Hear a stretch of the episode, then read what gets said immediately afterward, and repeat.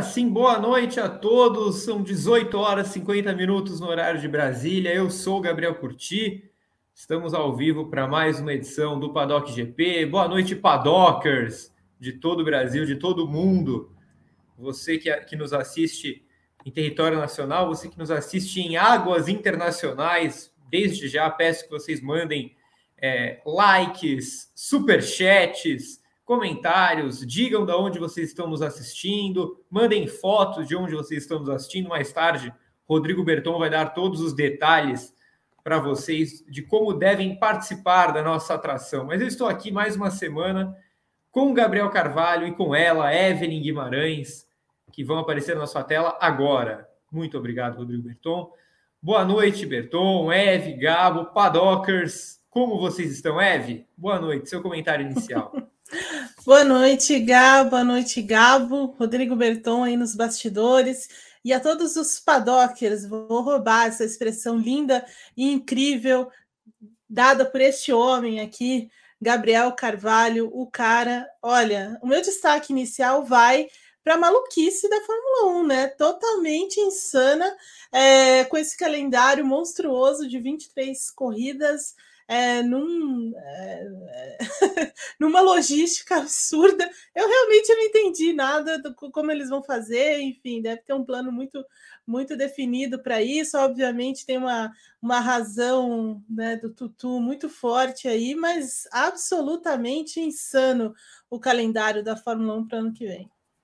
Falaremos mais do calendário no programa de hoje. Falaremos mais do calendário na quinta-feira também. Eve, eu e Ana Paula Cerveira estaremos no Padocast destrinchando o calendário, mas indo muito além dele, é, falando do histórico que levou, é, o contexto que formou o calendário ser desse jeito, o que a gente pode projetar para o futuro e tudo mais. Gabo, boa noite, seu destaque inicial.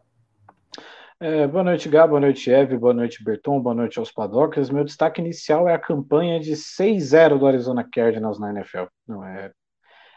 Na verdade, vamos falar sobre. É, eu achei engraçado o contraste das coisas, especialmente sobre esse calendário, porque ao mesmo tempo que a gente teve talvez o, o fim de semana mais monótono do ano, em termos de, de noticiário, de tudo mais, porque não teve nada de muito relevante. Teve Fórmula 1, teve Indy, teve MotoGP, teve nada, mas a Fórmula 1 ainda conseguiu nos aterrorizar com o anúncio desse calendário. E, enfim, é, vamos também para essa prévia aí do GP dos Estados Unidos, né, que é o grande tema do programa. A Fórmula 1 voltando aos Estados Unidos depois de dois anos, né, a primeira corrida da Fórmula 1 fora do mundinho Europa, Oriente Médio, desde que a pandemia começou. Então é interessante dar esse sentimento aí de retorno à normalidade, né? É sempre bom. Verdade, Gabo, verdade, bem lembrado. Primeira vez, então, que a, que a Fórmula 1 vai. A Fórmula 1 não foi é, ela foi para a Ásia, mas ela não foi para a Ásia fora do Oriente Médio, né? Ela foi para a Ásia só de uma maneira é, com, com Bahrein, né? Agora com, vai para o Catar, vai para a Arábia, mas é isso. Ela realmente não tinha corrido ainda na América, né? E vai correr em Austin. Já temos superchats pintando na tela. Daqui a pouco eu lerei. Rodrigo Berton já já coloca de novo para mim. É, eu, e eu já te chamo, viu, Rodrigo Berton? Vou, vou tocar aqui o primeiro, o primeiro assunto. Ó, oh, isso. Vem, vem. Já que está aqui, fale logo. Você me chamou, vem. É, eu já te dá, chamo. Dá, dá seus recados, então. Vai. Boa noite. Boa, boa noite, Gabriel Curti, Evelyn, Gabriel Carvalho, todo mundo que está acompanhando aqui o Paddock GP, edição 261. Fernandão me mandou hoje uma foto do Paddock 100 da comemoração do Paddock 100 com aquele bolo maravilhoso, já mais de 100 aquilo, aquilo era bom, aquilo era bom. Aquele, aquele bolo maravilhoso é, que comemoramos a edição 100, já estamos chegando na edição 300, quatro anos depois. Sejam todos bem-vindos, se essa é a sua primeira vez aqui no nosso canal do YouTube, clica aqui embaixo no botão de inscrição, do lado tem um sininho para você ativar as notificações para não perder nenhum dos nossos programas, nenhum das nossas lives. Paddock GP hoje, transmissão simultânea também no Facebook e no TikTok tiktok.com barra grande prêmio é o nosso perfil na plataforma de vídeos curtos, Gá, onde a gente posta lá o conteúdo um pouco mais descolado, um conteúdo jovial, como nós, jovens que o somos. Gabo dançando, o, né? O Gabo vai fazer um desafio do É, vai fazer, em breve, em breve. Já quero dar boa não, noite para todo mundo que está aqui. Oi. Roberto, a gente tem que fazer aquele assim que a gente põe dois, dois tópicos assim, aí vai a equipe do Grande Prêmio indo para um lado e para o outro. Tem essa trend também. A gente vai Pô, fazer esse em breve. Aí, na, na, na festa de fim de ano vai ter esse. Vamos fazer esse aí? É, é aquela musiquinha do, do, das branquelas, não é? É do, do Run DMC, né? É, a musiquinha do filme Branquela. Já temos dois superchats na tela, três superchats. Acaba de chegar Olha. aquele superchat bonito, rubro, de Tiago Brito de Lema, maravilhosos. Grande beijo a todos que acompanham. Grande beijo, Tiago Brito. Já, ô, Bertão, coloca aí os outros superchats, então, para a gente já, já pagar a primeira parcela aqui. Eusileia ah, Silva. Eusileia, vamos lá. Anunciar 23 corridas é de boa. Vai cumprir? Esse ano era para ter 23 também. Já tem uma corrida a menos, fora os emendos. A logística é complicada. Acordamos. E o Nerd Tributário, boa noite, galera linda. O que esperar do Andretti na Fórmula 1? Essas perguntas a gente responde nos momentos adequados, certo, Gabriel? O pessoal vai perguntar de certo. novo sobre isso no, no meio do programa. A gente vai falar sobre isso no final do programa mais uma vez. É isso, Gabriel. Continuem mandando aqui os superchats. Mandem a foto de vocês no Twitter com a tag F1 no GP. F1 no GP. Eu vou colocar aqui na tela daqui a pouco. É a meta de hoje: mil likes. Mil Opa. likes. Mil. Mil. Mil. Milzeira. Milzeira. Esse pessoal foi muito legal. Hoje a gente faz aquela colherzinha de chá.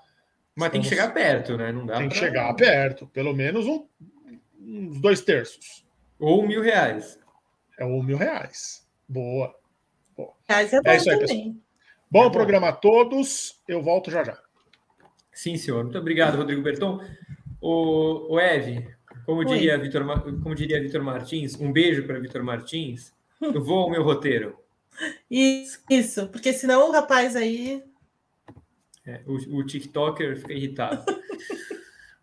Prévia do GP dos Estados Unidos, vamos lá. Fórmula 1 entra de cabeça na reta final da temporada 2021, com o início de sua tour americana. Primeira parada será em Austin, no Texas, para o GP dos Estados Unidos. A corrida retorna ao calendário depois de ausência em 2020 por conta da pandemia. Max Verstappen entra como líder do Mundial de Pilotos com seis pontos de vantagem para Lewis Hamilton. A Red Bull só venceu uma edição da corrida em Austin em 2013, ou seja, nenhuma vez na era híbrida. É, enquanto o Hamilton tem um belo retrospecto na pista texana, venceu, oito, venceu cinco das oito edições disputadas. É, só que eu relembro que as últimas duas vezes deu Finlândia, né, lá em Austin, com, com Raikkonen e com Val. Vamos lá, Eve, começa com você então. Austin representa a grande chance de Lewis retomar a ponta do campeonato e não perder mais. Olha, ousado é assim. eu acho que é, sim, eu acho que tem uma grande chance dele retomar a ponta. Agora, não perder mais, eu não vou entrar nessa, porque esse campeonato tá ousado, tá muito. Ousado. É, não, é ousado. É muito ousado, viu, Gabo? É, não, acho que essa coisa tá, tá, mudando demais. Quinta vez que muda o líder do campeonato, não dá para a gente colocar dessa forma, principalmente porque as provas que vêm depois de Austin tendem a ser mais Red Bull do que Mercedes, né? Mas aí em Austin a coisa deve realmente pesar para o lado da Mercedes e a Mercedes precisa ganhar essa corrida de toda forma, né? Aquela é, meio que a, aquela corrida que vai dar o tom do resto é, do que eles vão precisar fazer para essa reta final da temporada. Então, assim, é uma pista que é, é, mais a cara da Mercedes pelas características da pista, né? Que tem um trecho muito um trecho longo é, de velocidade e tudo mais. É, é uma pista que o Hamilton gosta. Então, assim, você tem vários fatores aí que colocam a Mercedes como e o Hamilton, né, como favoritos. Então, acho que tem muita chance do Hamilton vencer é, e retomar a liderança do campeonato aí. Gabo, já que foi você o autor da ousadia, quero te ouvir. É a chance do Hamilton tomar a ponta e não largar mais? Bom, é, realmente, é para não largar mais, acho que teria que teria de acontecer uma, uma hecatombe aí, pelo menos com o Verstappen, né? Claro, caso tipo do Hamilton ganhar e ele não pontuar. Aí realmente acho que não, não perde mais. Mas é uma interessante oportunidade para a Mercedes, porque eu vejo o Austin, né, como até comentei semana passada, como um must-win da Mercedes. É uma corrida que a Mercedes tem obrigação de vencer com o Hamilton, no caso, né? Apesar do Bottas ainda ter é, suas chances matemáticas de título, não, né? Mas enfim. É, e é uma chance muito interessante do Hamilton vencer e tentar retomar essa liderança do campeonato, porque é uma pista na qual ele é muito bom. Ele já venceu, inclusive, na época onde ele não tinha o melhor carro, né, em 2012, com a McLaren, e até nas outras oportunidades que ele venceu, a maioria delas foi com, com certa folga. Né? Em 2015 ele teve, foi onde ele conquistou o título, teve aquela ultrapassagem do, no Rosberg no fim e tudo mais. É uma pista que é muito, é uma das melhores do Hamilton e talvez seja a pista onde a Mercedes tenha mais favoritismo assim nessa reta final, né? A gente está debatendo sempre como a Mercedes parece ter virado o jogo e hoje parece que a gente enxerga a Mercedes como, como o melhor carro, apesar de não ter, não ter rolado tantas oportunidades diferentes é, disso ser comprovado. Mas acho que Austin é a pista ideal, é uma pista é, com longas retas, é uma pista que tem sequências de curvas muito interessantes, né? Especialmente algumas curvas ali meio rápidas, algumas curvas meio cegas ali, né? Então você tem que estar tá sempre de, de pé embaixo. É uma pista bem complicadinha. Eu gosto bastante do desenho de Austin e acho que é uma pista que a Mercedes tende a ser favorita, né? Especialmente e acho que seria interessante até a chance deles terem uma dobradinha, né? Algo que a Mercedes é, não teve ainda em 2021, né? O que é raríssimo, né? É, vai, vai lembrar o último ano que não teve uma, uma dobradinha da Mercedes, né? E, e, acho que por isso que representa uma chance tão boa para o Hamilton, mas acho que não dá para a gente tirar o olho da Red Bull, ainda mais com o Verstappen, que tem um bom histórico nessa pista também, apesar de jamais ter vencido em 2017. Eu lembro que ele fez uma corrida que ele larga de 16 e termina em quarto. Né? Ele tinha ultrapassado o Raikkonen na última volta, mas ele levou uma punição, né? Porque ele cortou caminho na, na, na, hora da ultrapassagem. Em 2018, eu lembro também que o Verstappen largou em 18 e chegou em segundo, né? Inclusive segurando o Hamilton ali, fizeram uma batalha muito bonita nas voltas finais. Então, acho que por mais que tudo indique que o Hamilton venha como favorito por conta do histórico dele que é muito bom, do carro dele que parece o mais o melhor adaptado, ao menos nas prévias para essa pista, eu acho que o Verstappen vai entregar uma briga dura também.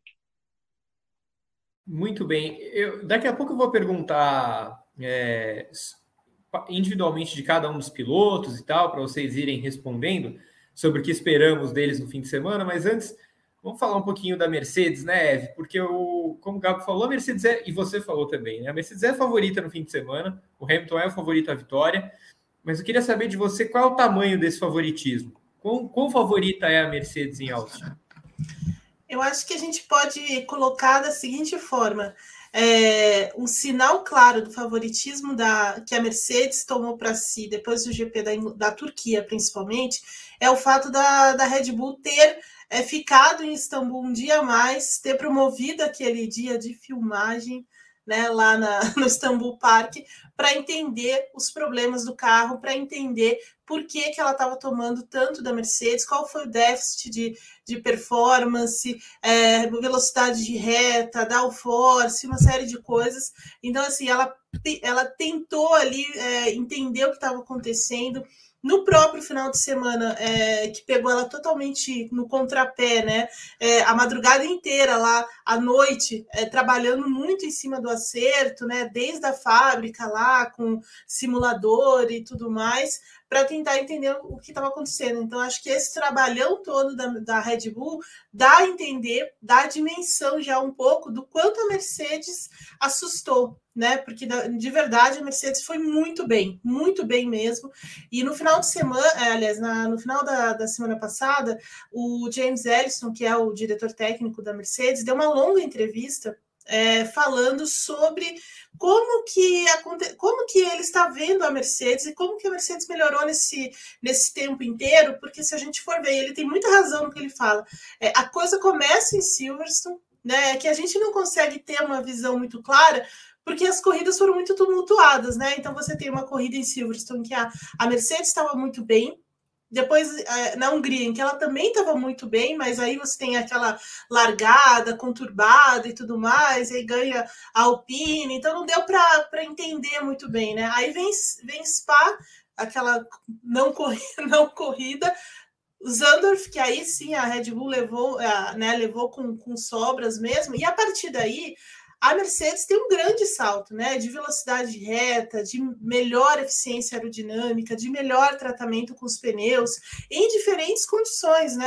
É, no seco, na chuva, no frio. Então, assim, ela vai se moldando ali e vai trazendo mais performance a cada momento em diferentes condições, né? Então, é, coloca a velocidade do carro, troca é, é, velocidade reta no carro, troca o motor, fica mais é, forte ainda esse conjunto da Mercedes. Então, assim, nesse momento eu vejo a Mercedes trabalhando melhor com o carro dela nesse conjunto é, acerto de carro e motor do que a Red Bull. Acho que a Red Bull está tendo um pouco mais de dificuldade para tirar esse, essa performance, para entender, para mudar aquilo que precisa.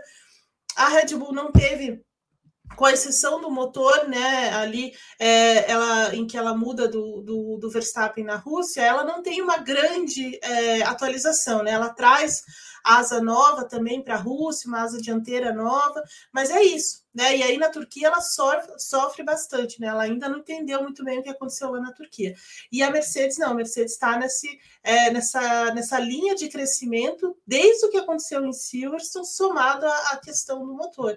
Então é mais ou menos por aí que a Mercedes deve chegar em Austin dessa forma, e por isso que ela está assustando tanto a, a, Red Bull. Mas o fato da Red Bull se mexer tanto é, é o que dá a dimensão daquilo que a Mercedes está fazendo. Ô, Gabo, você pode é, responder também essa pergunta do tamanho do favoritismo da Mercedes? Eu queria te colocar um, um, ponto a mais nessa questão, né? A Red Bull até fez um certo alarde aí sobre o retorno do Adrian Newey, né? Que estava de fora das últimas etapas. Quanto você acha que isso pode ter de influência na, é, não digo recuperação da Red Bull, porque a Red Bull não tem de se recuperar de nada, mas é, na evolução desse carro ainda daqui até o final da temporada. Bom, é, esse, é, todo esse lance do Adrian Newey aí, né, que sofreu um acidente, se eu não me engano, não lembro se foi de moto ou de bicicleta, mas ele ficou um tempinho afastado. É curioso ver como a Red Bull ainda dá uma importância muito grande para ele, né? Porque a gente não vive mais numa época da Fórmula 1 de, de grandes engenheiros, né? Não é? A gente não pensa na, sei lá, hoje a gente não olha, não pensa na Red Bull, na, na, na, própria Mercedes, a gente não vê um grande engenheiro por trás, a gente sempre fala de uma equipe muito forte de, é, de aerodinâmica, de, que a infraestrutura do time é muito forte. Mas eu acho que chamar a atenção de, de promover esse retorno aí do Adrian Newey, que é claro, sempre teve a dose de importância dele na Red Bull, né? Não à toa, é um cara tantas vezes campeão do mundo e por várias equipes diferentes. Acho que mostra também que a Red Bull está preocupada e que quer dar uma resposta, né? Acho que a partir do momento que você está aí é, é, na liderança do campeonato, você não quer perder, ainda mais porque é, a gente pode viver uma situação deles ficarem trocando vitórias até o fim da temporada e de repente pode cair no colo do Hamilton. Né? Então não é uma, um cenário assim muito que a Red Bull acho que gostaria de ter. Acho que a Red Bull está muito afim, é claro, de manter, especialmente ver o que eles podem fazer nos Estados Unidos e fazer de desafiar mesmo a Mercedes porque depois vão encarar uma sequência, em tese, favorável para eles, né, que é México e Brasil. A gente sabe, por exemplo, que no México a Mercedes nem sempre foi um grande bicho-papão, por causa da, é, da, da, questão da altitude, né, que meio que dava uma neutralizada na questão tanto de motor quanto de downforce. Claro, São Paulo não tem a mesma altitude da cidade do México, mas tinha um pouco dessa influência também. Então, são corridas que, em tese, favorecem mais Red Bull. Então, acho que eles trazem aí, tentam trazer o, o Newey de volta para Austin para é, tentar deixar o carro num nível é, que dê para competir contra a Mercedes, né, para que a Mercedes não siga, é, não tenha o passeio que eles tiveram é, na Turquia, por exemplo. É, ainda mais você sabendo que o Verstappen vai estar numa pista onde ele é, rotineiramente anda bem, então é, importante você tentar o máximo para igualar essa situação e não deixar que o Hamilton saia dos Estados Unidos à frente no campeonato. Passando um pouco individualmente pelos cidadãos envolvidos na, na disputa pelo título, Eve, é, que, que abordagem podemos esperar? Olha, Américo Teixeira Júnior aí. Um beijo para Américo Teixeira Júnior, um popular Mecão. Beijo, Mecão. o, o Eve, pensando um pouco do lado é, dos pilotos, que abordagem podemos esperar do Hamilton nesse fim de semana? E, óbvio, né? é que eu nem, nem faria sentido eu perguntar se o Hamilton tem que ir para vencer a corrida, porque é, como o, Galo, como o Gabo falou, é uma must win para Mercedes, né? Eu acho que a gente pode esperar um Hamilton muito agressivo é, em Austin porque diante de tudo que aconteceu, principalmente na, na Turquia, né, em que é, ele tem, ele sofre aquela punição pela troca do, do motor, a corrida se, se dá de uma maneira muito esquisita também para ele, né? Aí tem aquela questão toda da, da, de parar, não parar, discussão com box. Então, acho que eles repassaram muitas vezes aquilo que aconteceu, acho que colocaram algumas questões em perspectiva também para o final do ano, para aquilo que deve acontecer até o final do ano.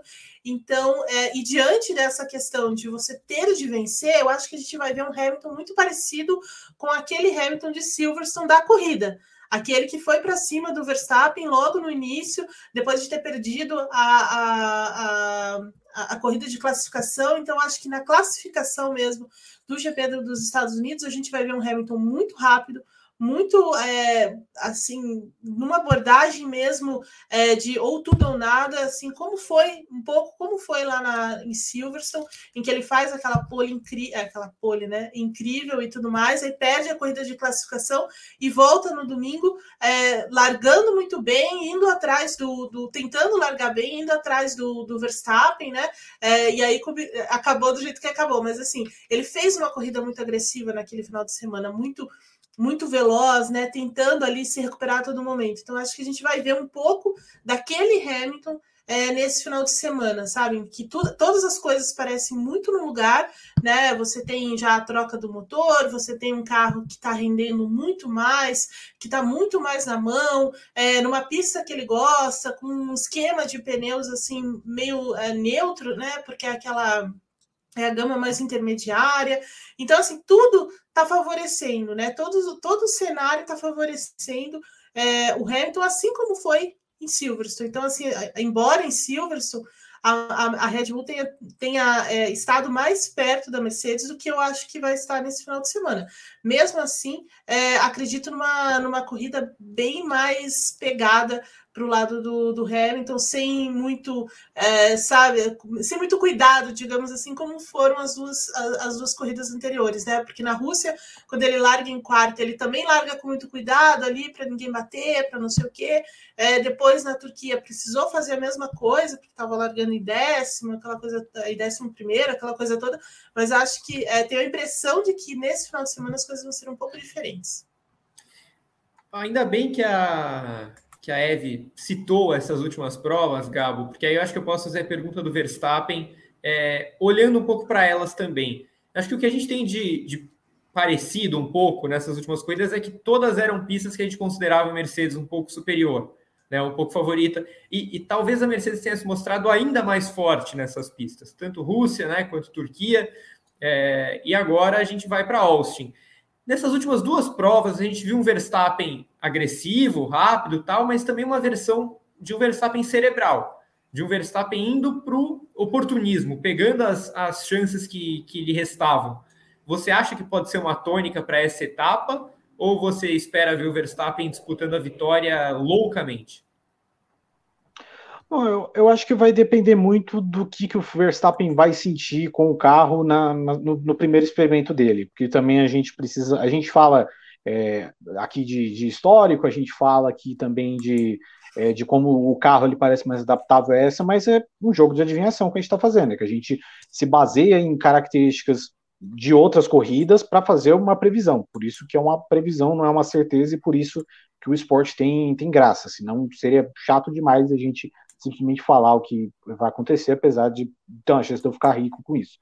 É, mas, enfim, o, eu acho que vai depender muito de como o Verstappen for sentir o carro de, de início. Porque se ele sentir que, olha, eu, eu, tô, eu tô conseguindo fazer isso, isso aqui, a Mercedes está fazendo aquilo ali, eu vou dar meu máximo para tentar me colocar em segundo, para se der algum bizu com o Hamilton, eu ter aproveitar. Porque foi meio que assim que, que foi na Turquia, por exemplo. A gente viu um Verstappen que, claro, sofreu com problema de câmbio em alguns momentos, é, mas assim, também sofreu um problema para perseguir o Bottas. Mas a gente viu como o Verstappen se conformou em estar em segundo, porque em estar em segundo naquela ocasião era ótimo para ele, né? ele. Ele conseguiu somar mais pontos que o Hamilton numa pista pró-Hamilton. Então eu acho que vai depender bastante do quanto que ele sentir, bastante do que, que ele espera é, para as corridas seguintes também, porque, por exemplo, é, se for uma ocasião que ah, o Hamilton ganha, o Verstappen chega em segundo, aí o Hamilton assume a liderança por um ou dois pontos, dependendo da volta mais rápida, ou se for volta mais rápida do Verstappen, eles chegam empatados para o México. Se aí o México for uma pista que ele tem um mínimo de superioridade, aí vai compensar para ele que ele se esforce um pouco mais no México, que ele aperte um pouco mais o ritmo no Brasil, porque o Verstappen perdeu muito ponto nesse campeonato já. A gente já falou várias vezes disso aqui, de como talvez o Verstappen ele seja tecnicamente neste ano de 2021 a força superior das coisas, mas como ele tem uma, uma enormidade de, de eventos que impediram que ele somasse mais pontos e tivesse uma vantagem maior. Então, por isso que ele está sendo cerebral e ele tem de ser assim mesmo. Então, eu espero que, pelo menos é, no, em Austin, se ele não se sentir tão ameaçado, ele vai ter uma postura parecida. Se ele sentir que ele tem muito a perder e que talvez ele precise arriscar um pouco mais, aí eu acho que ele arrisca. Muito bem. Olha, é, Eve Gabo, vocês querem. É, eu vi o, o superchat que o Berton colocou na tela agora, do Nerd Tributário, é, que é sobre o vídeo do Verstappen, né? Que, que saiu anteontem, ontem, anteontem, eu acho. É, acho que foi no sábado que viralizou. no sábado, né? É. Vocês querem falar disso agora ou mais tarde? Acho que a gente pode falar mais tarde, mas assim, é lamentável, né? Só para começar os trabalhos. Então, então vamos fazer assim: a gente coloca o, esse comentário do Nerd Tributário depois que a gente acabar este bloco. A gente fala da, do GP de Austin, aí a gente volta para os superchats. Tem esse, tem aquele da Andretti também, se vocês quiserem falar alguma coisa. É, mas antes, então, vamos projetar um pouco mais a corrida, porque temos os segundões, né, Ed? Os nossos, os nossos queridos Val e, e Tché, né, que estão aí nas últimas corridas, inclusive, até indo bem, né? O, o, Pérez melhorou muito nas últimas duas provas, foi bem na Rússia, foi ótimo na Turquia, segurando o Hamilton, e, e o Bottas com vitória. Então, podemos esperar os dois nervosos, valentes, Olha, é, eu acho assim, o, o Bottas eu, eu, imagino que ele venha é, querendo trazer a vibe, olha, da, do, da Turquia, né? Vem naquela, naquela balada da Turquia. É, a, a, acredito realmente que ele vai andar mais forte também por conta da pista, do carro, do, enfim, de todos, de, de tudo que todos esses elementos que tornam a Mercedes favorita nesse final de semana, pelo menos é, hoje, segunda-feira, favorita no final de semana, é, deve também é, ajudar o Bottas, porque na medida em que a Mercedes melhora, ele também consegue, é, na medida que o carro da Mercedes se torna mais fácil, se torna mais rápido, menos trabalhoso, é, ele também evolui junto e ele né, tira proveito disso, ele é muito rápido nesse, né, nesse ambiente né, de maior segurança, então imagino que ele vai andar também novamente muito forte, meio que repetindo essa, é, essa força, essa, esse desempenho, né, essa performance sólida que ele teve lá na, na Turquia. É, e o Pérez também. É, eu acho que o, o Pérez vai se animar com aquele com aquela, com aquela defesa brilhante que ele fez para cima do, do Hamilton lá, o pódio. Acho que tem muita chance realmente do, do Pérez manter ainda esse, é, essa fase, essa boa fase que ele está vivendo, né? Claro que isso vem desde antes da Turquia, mas com menos visibilidade, digamos assim. Acho que o que aconteceu na, na Turquia, por ser o Hamilton, aquela, to, toda aquela situação acabou alçando o, o Pérez a uma, uma condição muito muito diferente do que é, se fosse somente o pódio, né? Então, assim, acho que ele vai manter também. Me parece que ele está entendendo melhor a equipe, o carro e tudo mais.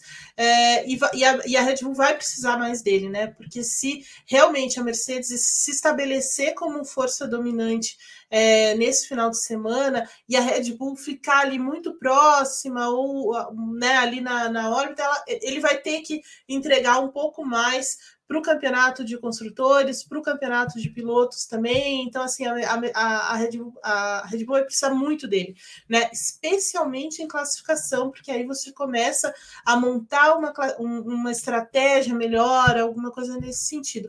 Mas, de fato, nesse momento da temporada, é, eu acredito é, em que ambos vão manter a, a, a boa fase, viu?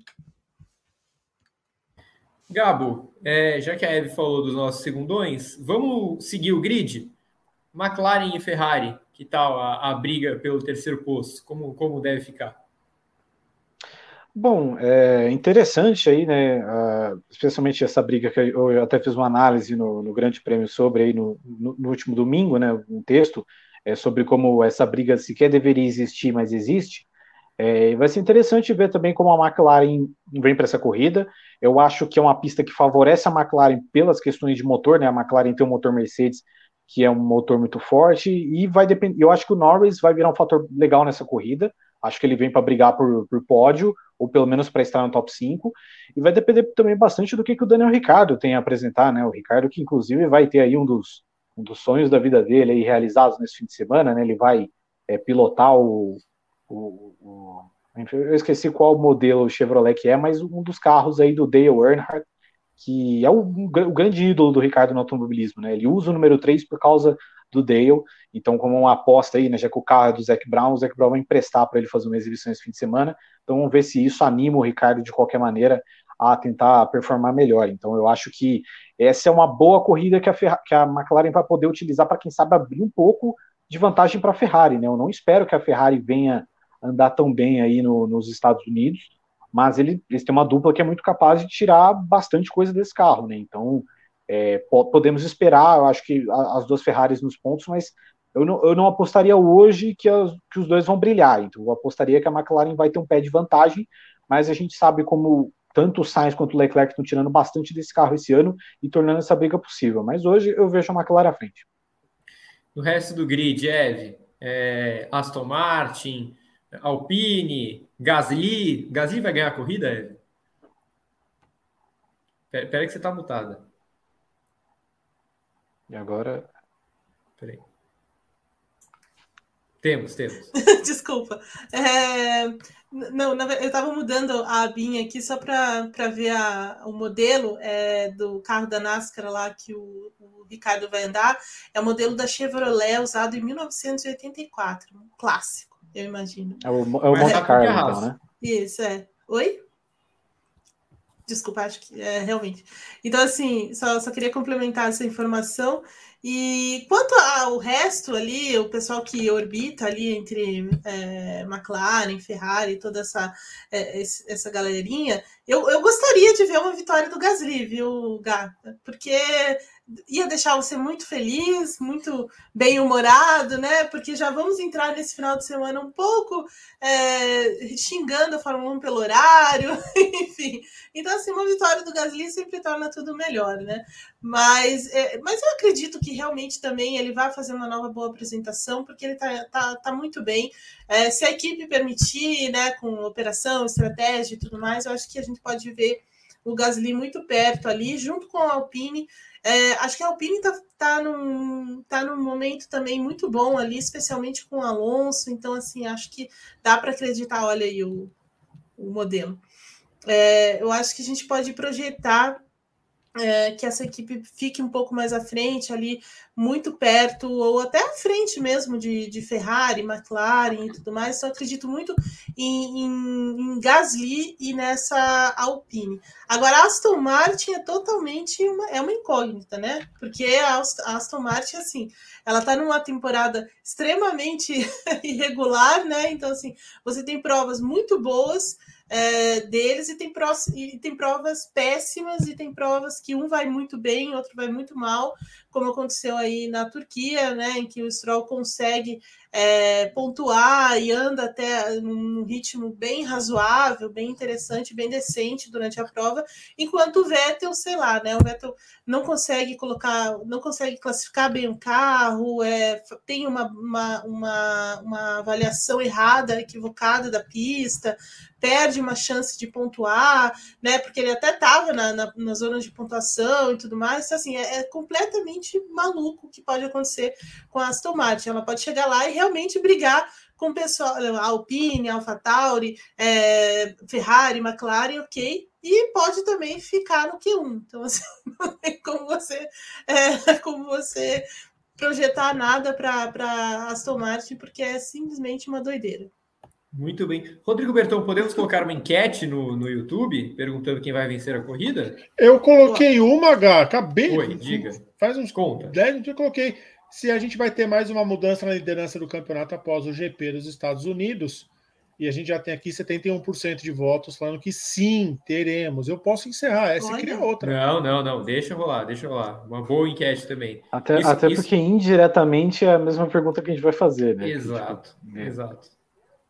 Exatamente. Se, se vai ter uma troca de liderança, quer, quer dizer que o Hamilton vai ganhar a corrida e que o Verstappen vai chegar pelo menos em segundo. Né? Pois é, então tá aqui a enquete, está no chat, vote, deixe a sua opinião e comente no nosso chat. Participe, deixa o like, gente. O like, o like é muito importante. Muito bem. Vamos, vamos ao superchat, então, Rodrigo Berton. É, primeiro, primeiro, Gabo, é a, a pergunta lá da Andretti, né? Você já quer projetar algo da Andretti ou você prefere esperar o, os desdobramentos? Eu acho que, na verdade, a maior dificuldade de projetar algo do Andretti é que a gente não sabe o que, que vai ser a Fórmula 1 em 2022, né? Então, é, é muito difícil saber o que, que vai ser do carro, o que vai ser do projeto e tudo mais. Enfim, acho que tem que esperar maturar mais um pouco para poder fazer uma análise mais profunda. Mas o que eu posso dizer é que a Andretti não faz as coisas por fazer. Eu acho que eles fazem para competir, para ter um nível de excelência. Claro, não acho que vai chegar ano que vem disputando pódio, vencendo corrida e tal. Mas acho que é um, um projeto, tem todo para ser um projeto sério e com uma margem interessante para o sucesso. Essa foi pergunta do Nerd Tributário, Gá. Quem fez a pergunta sobre a Andretti. Chegou mais um aqui, ó. Valtinho entregará a paçoca corretamente em Austin ou o carro fará sua parte, Evelyn? Olha, eu acho que 50, acho que meio a meio aí, viu? 50-50. É, porque ele vai entregar, ele vai entregar um pouco da paçoca para o Hamilton, né? Então, assim, no sentido de é, tentar ali jogar como equipe com o Hamilton e o carro vai fazer sua parte. Então, assim, vai, o, o que vai ser possível que isso aconteça, é, de repente, até uma dobradinha aí da, da Mercedes, como o Gabo lembrou, que não, não aconteceu esse ano e não sei né, quando que foi que isso. É, quanto tempo faz que isso já não acontece, né? Então, assim, mais ou menos esse, nessa linha.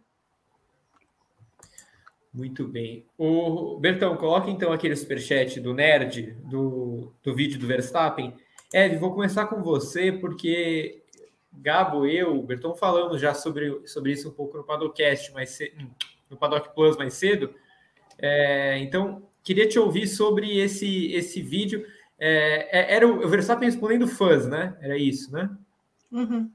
E aí uma é, pergunta... Parece é, uma foi perguntou qual foi a, a, coisa mais cara que ele comprou, como é que é? É, me parece que foi isso. Acho que alguém perguntou é, qual foi a coisa. É, acho que foi realmente isso. Qual foi a coisa mais cara que ele comprou na vida, ou alguma coisa assim. Na verdade, eu não vi o vídeo é, todo, né? Porque já me irritou é, de, de cara.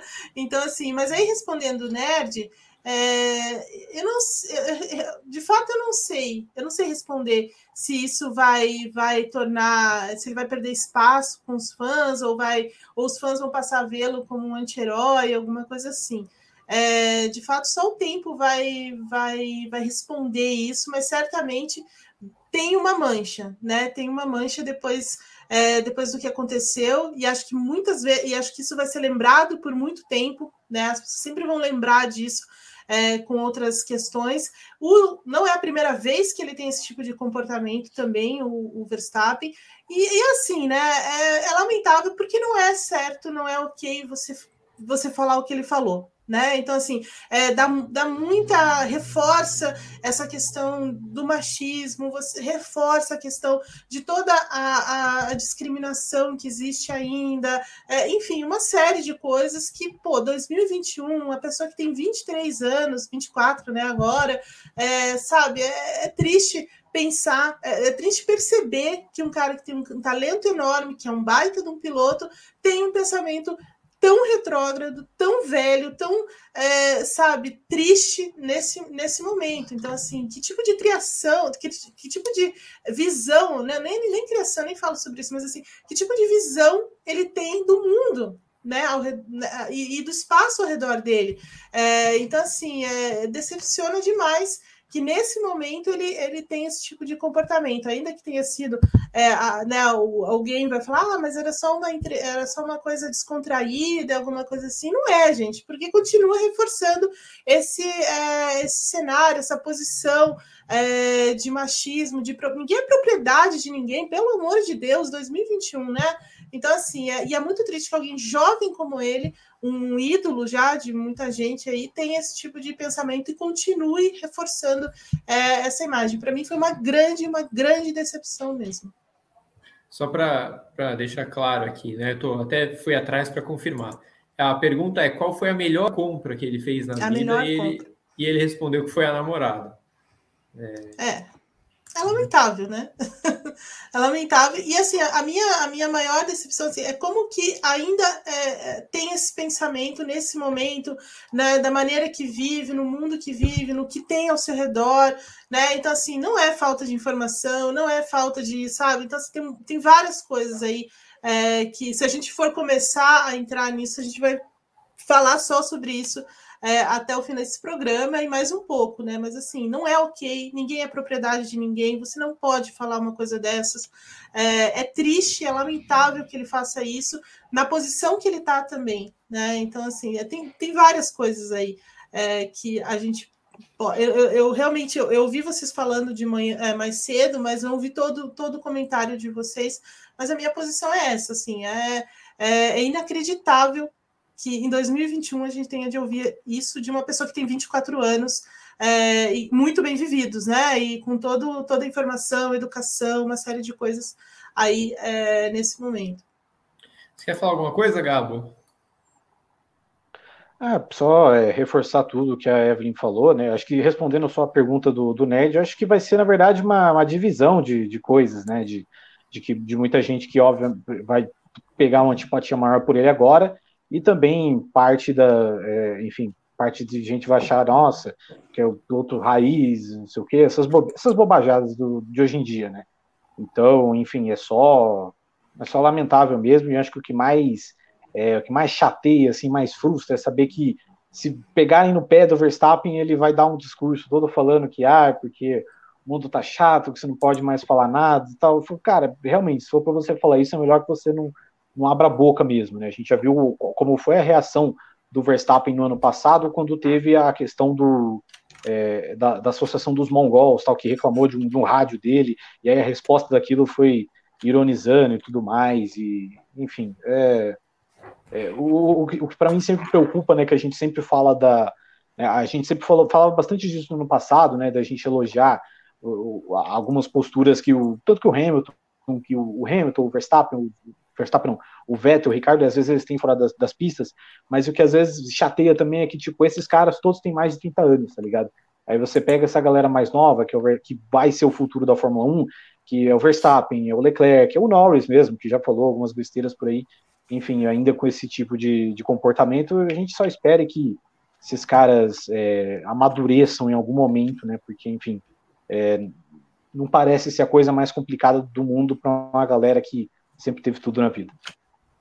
É, eu, eu é. concordo isso. E eu, eu só queria deixar mais, se eu puder, eu só queria deixar mais uma questão, que as pessoas também têm que ter, é, tem que saber é, dividir o, car, o piloto do, desse tipo de comportamento.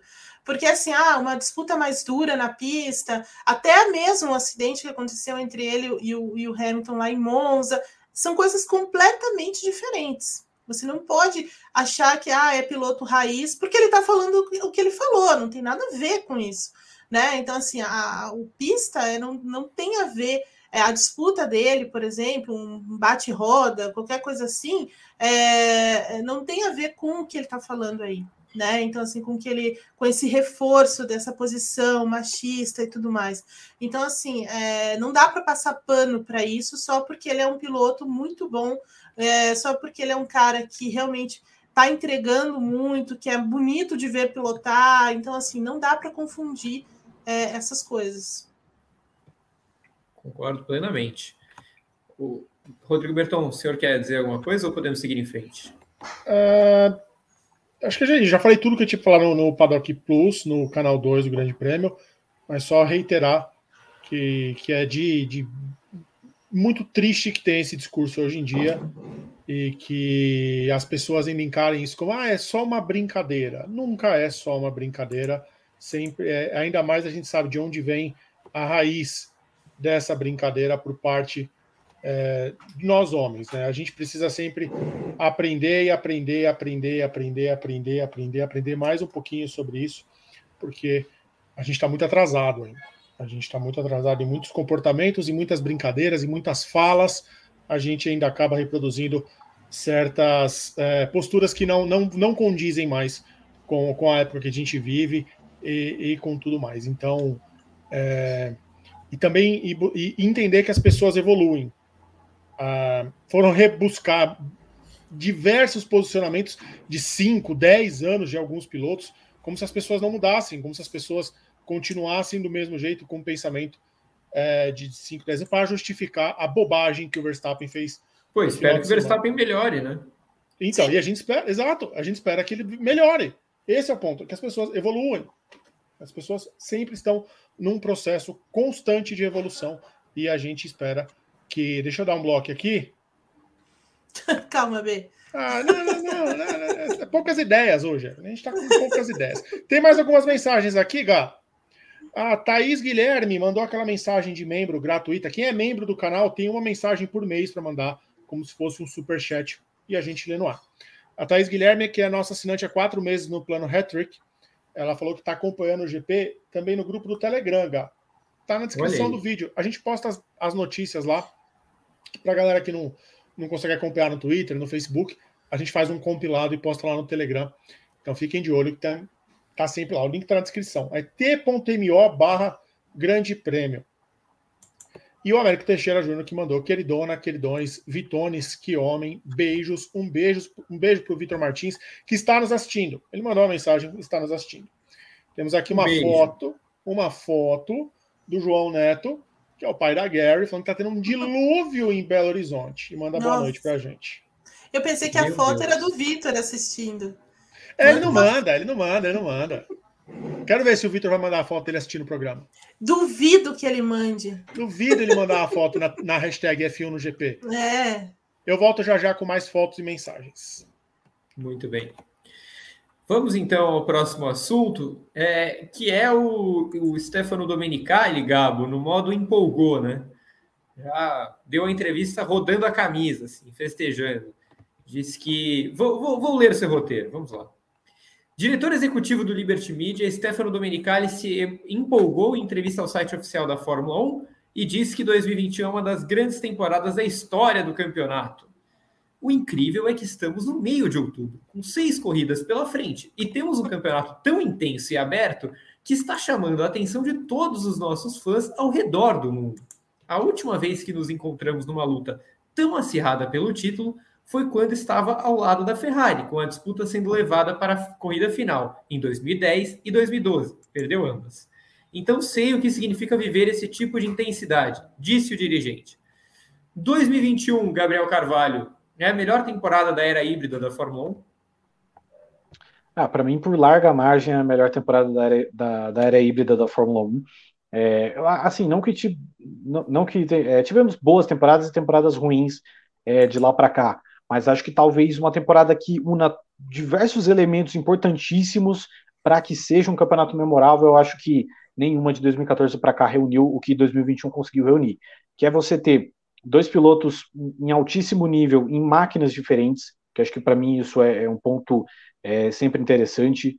É, enfim, grandes corridas, acho que a gente tem é, dá para contar nos, nos, dedos quantas corridas foram necessariamente ruins assim em 2021, corridas que não vai não vai se ter uma história tão boa para contar daqui cinco ou dez anos. É, e você ter elementos surpresas, né? Você ter, por exemplo, uma vitória do Esteban Ocon, uma vitória do Ricardo, é, você ter os próprios confrontos na pista, né? Do, do, do Verstappen e do Hamilton, e não só nas batidas, mas até, por exemplo, Espanha, que foi uma corrida que o Hamilton ganhou na, faltando três voltas para o fim, França, que foi o, o drible do, do, Verstappen no Hamilton. É, então, acho que todos esses elementos tornam a, as corridas legais. É, eu não acho que a fase híbrida da Fórmula 1 foi necessariamente ruim, né, essa fase, se a gente pensar de 2014 a 2021.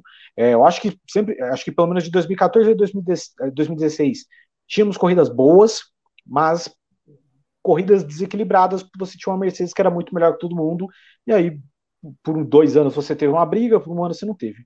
A partir de 2017, que você tem uma mudança mais brusca dentro do regulamento, cria a criação da, da, da barbatana de tubarão e tudo aquilo que aproximou até a Ferrari da Mercedes, aí 2017 e 2018 foram anos de corridas levemente piores, mas brigas um pouco mais realistas. A gente não viu a Mercedes tão forte, é, tão dominante como esteve, né? A Mercedes acaba virando a chavinha depois.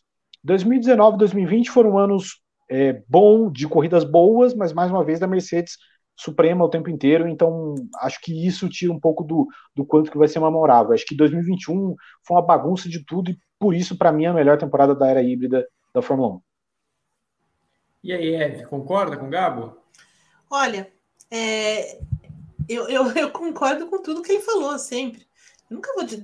Não posso discordar do Gabo, né? Vamos falar a verdade, né? Não dá para discordar do Gabo. E sim, com certa margem, sim, a melhor, melhor temporada da, da era híbrida, sem dúvida, porque existe uma briga de verdade, né? Assim, é claro que a, aquela disputa entre Hamilton e Rosberg ali é, em 2016, especialmente, mas 2014 foi interessante também. Mas em 2016 foi mais é, pancadaria, né? Assim, de todo lado, aquela coisa que estava dentro da equipe, o inimigo estava dentro da equipe também e tal, mas é, era uma equipe só, né? Que estava na briga. E hoje não, hoje você tem duas equipes brigando ali muito fortemente, é uma uma, um revezamento aí de, de situações entre elas, de liderança, de ter o melhor carro, de ter o melhor motor, de ter um piloto mais regular, um, um piloto mais rápido, ou um piloto mais né, que entende melhor ali as armadilhas e tudo mais. Então, tem, ela, ela, assim, ela tem todos esses elementos né? E ainda proporcionou mais, né? Proporcionou uma vitória da McLaren, por exemplo. Ela proporcionou uma vitória da, da Alpine, como o Gabo lembrou, do, do Ocon. É, então, assim, ela tem muita coisa. É, é né, né, a gente teve aquela todo aquele drama no, no final da corrida em Sochi, então assim, é, em Sochi, né, imagina, é, é, é muito louco. Então assim, de longe, de longe mesmo, da temporada de 2016, que foi muito interessante também, e das temporadas de 2018 e 2019 ali, é que, é que 2019, assim, ela tem corridas muito boas. Eu acho que são as melhores corridas mesmo Sim. da era híbrida em termos né, de, de, é, de performance, de estratégia, de mudanças malucas, né? E tudo mais. Então, assim, elas estão muito perto mas 2021 tá, tá muito aquém disso, tá, é, tá muito além disso. O... Eu vou aproveitar que vocês citaram essas temporadas. Pode começar você, Eve. É, é, eu, eu tô olhando aqui o chat, tem muita gente falando que é a melhor temporada, eu acho que é quase unanimidade, mas também tem gente defendendo 2016, né? Porque teve Sim. a briga entre o Rosberg e o Hamilton, que realmente é, foi espetacular, isso foi muito legal de ver. Sim. Mas eu queria te perguntar de um outro prisma. É, ver 17, 18 e 19 serem tão pouco citadas, quanto de incompetência da Ferrari tem nessa história? É, e até um pouco do Vettel, né? Porque eu acho Sim. que ele era o cara que deveria ter disputado com o Hamilton em dois desses três anos. Ah, sem dúvida, tem muito da Ferrari nisso, dos erros que o Hamilton comete em, em momentos muito decisivos, né? Então, assim, é, 2018, especialmente, quando ele lidera muito, muito a, a temporada e assim com performance performances muito sólidas, né? Em que a Ferrari tem um carro muito bom, que cuida dos pneus, um carro que tem um grande motor, que realmente eles conseguem tirar a Mercedes daquela, daquela zona de conforto e tudo mais, mas eles cometem erros, né? De estratégia depois, é, cometem erros de é, o Vettel, né? Então, assim, tem aquela questão lá na Alemanha em 2018, mas teve outras situações, né? Que eles batem na. na largada é, em Singapura. Em Singapura, exatamente. Então, assim, tem, tem muitas coisas ali que são, são, são situações em que eles não conseguem é, sair, né? Então, por exemplo, em Singapura, o Hamilton venceu a corrida, né? Se não me engano, é, depois do que aconteceu, e ele estava assim, muito fora da briga naquele, final de semana, ele acabou vencendo, né? Então, assim, tem alguns momentos na, na temporada que também é, é, inexplicável o que a Mercedes, o que a, o que a Ferrari faz, coisas que a Red Bull não faz esse ano, né? A Red Bull sim teve os momentos em que ela né? Por exemplo, no Bahrein, que ela não, não reage à estratégia, na, na Espanha, em que ela não guarda jogo de, de, jogo de pneus, mas ela não cometeu mais esses erros, né? É, e, inclusive, ela aprendeu a, a surpreender a Mercedes em vários momentos, e a Ferrari nunca fez isso. Né? A Ferrari, no momento que ela ficou na frente, ela acabou é, errando por bobagens, né? Por, por realmente por é, sair do foco, se desconcentrar, cometer, o Vettel cometer erros, sentir a pressão.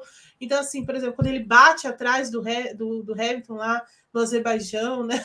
Coisas desse, é, desse tipo, assim, e que não dava, né? Porque para brigar com a Mercedes, como a Red Bull está mostrando esse ano, você tem que ser perfeito, né? Você tem que fazer uma boa estratégia, você tem que ter um bom carro, um carro que entregue, alguém que não, né, em nenhum momento vai sucumbir à pressão e tudo mais, e era, era mais ou menos isso. Então, acho que o peso da incompetência da, respondendo a tua pergunta, é, da Ferrari e do Vettel é muito grande, especialmente do Vettel porque eu acho que ele comete muitos erros é, em, em, momentos muito decisivos. Eu gosto muito do Vettel, acho que é, ele é um, é um, grande piloto e os quatro títulos mundiais dele, é, em muitos momentos ele foi perfeito, sem erro, sem nada porque ele tinha muita equipe na mão, muito carro na mão, mas ali, naquele momento, com o Ferrari, ele podia ter dado ou, ou pelo menos levado a decisão até o final, e não foi por erros dele, por erros de pilotagem. E acho que é, isso teve um peso grande.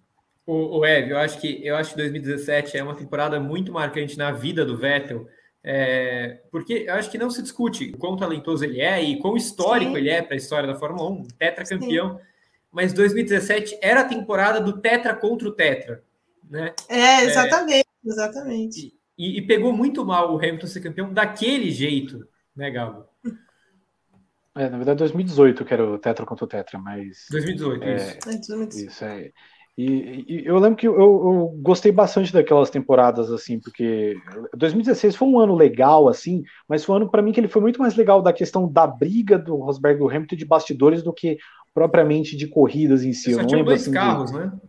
É, então, sei Sim. lá, teve pô, a Austrália foi uma corrida legal, a Áustria foi uma corrida legal, o Brasil foi, mas o resto, assim, tivemos poucas corridas necessariamente marcantes naquela temporada, que a tensão entre as duas partes era muito mais legal que, que tudo. É, e assim, essa sequência de 2017 e 2018 foi engraçada, porque 2017, assim, o Vettel ele, ele perde o campeonato, obviamente, ali em Singapura, mas as coisas já estavam virando para o lado do Hamilton, né? Então, ali ia ser um negócio assim que eu acho que ia ser difícil de qualquer jeito do Vettel ganhar, é que por aquele acidente, depois pelo excesso de azar que ele teve nas corridas seguintes, a coisa ficou complicada. Mas aí, cara, 2018 para mim era o ano do Vettel, assim, porque eu acho que mesmo que a Mercedes tenha virado o jogo de uma certa forma em determinado momento, é, naquele GP da Alemanha, não, antes do GP da Alemanha, aquele GP da Inglaterra, que o Vettel vence uhum. na casa do Hamilton, para mim, eu, eu, olhei aquele dia e falei, cara, acho que o Vettel vai, vai ganhar esse título. E aí, depois que tem a classificação na Alemanha, eu falei, cara, porque existe aquela coisa do, do momentum, né, que a gente diz que é o momentum, que é do, do, do inglês, né, de, de você é, de você manter uma sequência. Então, tipo, se o Vettel ganha aquela corrida e o Hamilton chega em quarto ou terceiro que seja, ele abria mais 10 pontos, ele fica numa situação muito confortável, que eu acho que a Mercedes não ia ser capaz de virar. Quando muda aquela situação, o Hamilton sai do, da Alemanha líder e o Vettel bate ali para mim, ali para mim a temporada acabou porque o psicológico do Vettel e da Ferrari foi pro ralo junto e, enfim, foi, foi esse talvez o, o, momento mais legal. Então, pelo menos, é, acho que 2018 foi uma corrida maneira, é, foi uma temporada maneira e que acho que talvez as pessoas não vão lembrar tão bem no futuro, assim, eu realmente gostei do, do nível que foi, mas, mas eu realmente, por enquanto, 2021 ainda é superior.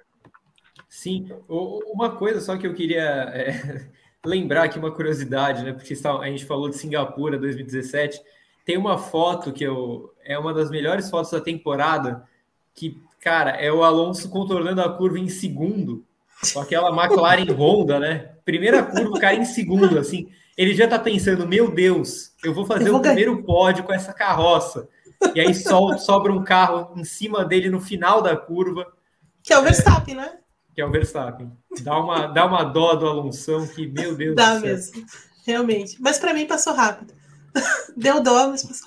Brincadeira, Exato. brincadeira, Bertão, brincadeira. Depois, se, o, se, o, se o Bertão conseguir encontrar essa foto, vê se você acha aí, Bertão. É muito boa a foto da largada em Singapura. em que dá para ver nitidamente o Alonso escapando da confusão até ser acertado. É, é verdade. É verdade, realmente. Para a gente, gente encerrar aqui esse bloco, antes do, do Bertão colocar as fotos do pessoal e tal, é, olhando para o futuro, Eve Gabo, conhecendo você, Eve, essa temporada 2021 pode entrar em que prateleira histórica? Olha, uma prat...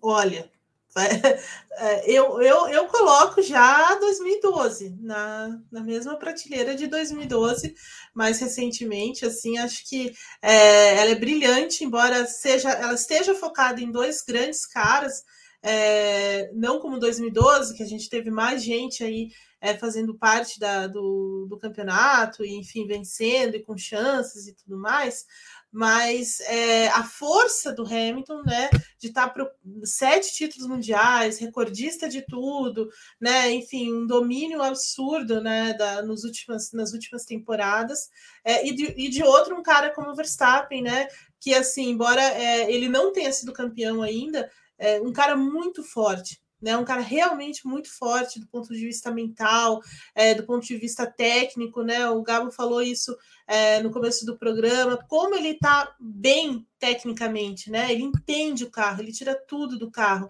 é, ele entende a corrida também. Então, assim, um cara que está muito acima mesmo, mesmo, mesmo. Então, assim, é, hoje, por exemplo, com qualquer um que fica o título, vai ser muito merecido. Pela temporada que está fazendo na pista, né? Pela forma como está andando na pista. Então, assim, eles são muito grandes. É, se tornaram muito, né, o, o, Verstappen principalmente se tornou muito grande, o Hamilton, né, não tem muito o que falar, mas assim, se tornou muito grande para brigar com esse Hamilton. Então, olha aí, ó, a cena é, do pobre Alonso atrás. Sim sendo é, é, tirado. Só, só é importante lembrar que o Vettel ainda vai abandonar né, neste momento. Sim. Então, ele, o Alonso estava apenas atrás do Hamilton neste momento. É que depois dá, dá muita. Mas é, essa corrida também ela tem uma tendência ao caos, né? Também. Assim, maravilhosa. A, a polêmica e tudo mais, né? Eu, eu mas... defendo Singapura até hoje só por causa dessa largada. Sim, eu também, sempre, sempre, sempre, sempre. Por mim, eu, sinto curioso... falta, eu, eu, sinto falta de Singapura. Diga, Gabi. Não, o curioso é que eu não via nem a classificação, nem essa corrida ao vivo, né? Eu fui ver depois o VT. E eu lembro que, tipo, no sábado eu acordei, peguei o celular, a primeira coisa que eu vi, Vettel pole, Hamilton quinto. Eu falei, nossa, lascou pro Hamilton, né? Para não falar, para não, não, acabar com a monetização do, do Paddock GP. Aí, no, aí beleza, no, no domingo pô, sei lá, o que, que eu fiz no dia anterior que eu não assisti, eu não acordei para assistir a corrida. A hora que eu pego, eu vejo que o Hamilton ganhou e o Vettel bateu na largada, eu falei, cara, mas que, que coisa, hein? O que, que, aconteceu? O que, que eles conseguiram aprontar? E aí também foi aquele sentimento do, do, do Vettel. Essa época que eu, essa época de não acordar para ver corrida e ver corrida depois era meio triste, né? Porque eu, uma vez que eu acordei, falei, o Stroll no pódio, que, que, como é que eu dormi que eu perdi isso? Stroll no pódio também é uma coisa muito louca também, né? Ele, nesses, nesses momentos aparece o Stroll no pódio. É ah, sim. sim. Né? Louca demais, né? Louca mesmo. Mas eu acho que 2012, das mais recentes, viu, Gá? É, Gá é, eu colocaria essa temporada e um pouco acima já. É, até a metade da temporada eu estava em dúvida, mas agora eu já coloco um pouco melhor. Um tiquinho assim melhor do que 2012. E você, Gabo, prateleira histórica? Ah, acho que vai ficar na, das mais altas, assim, né? Se a gente pegar até das temporadas talvez antes do, do, do meu nascimento e tal, você tem, por exemplo, 82, 86, é, que foram temporadas malucas. Você tem 97 também, que é uma temporada pô, histórica, né? Que, da, da, da rivalidade Schumacher e Villeneuve, 99. É, e dessas mais recentes, né, dá para pegar, tipo, desse século, dá para pegar é, 2003, 2006, 2007, 2008, 10, 12, acho que vai ficar entre as maiores, mas acho que vai ficar num, num status bem elevado pelo nível das corridas também, é que é um nível muito alto, pelo nível de pilotagem, tipo, dos dois camaradas envolvidos, que acho que isso é, é bastante importante também.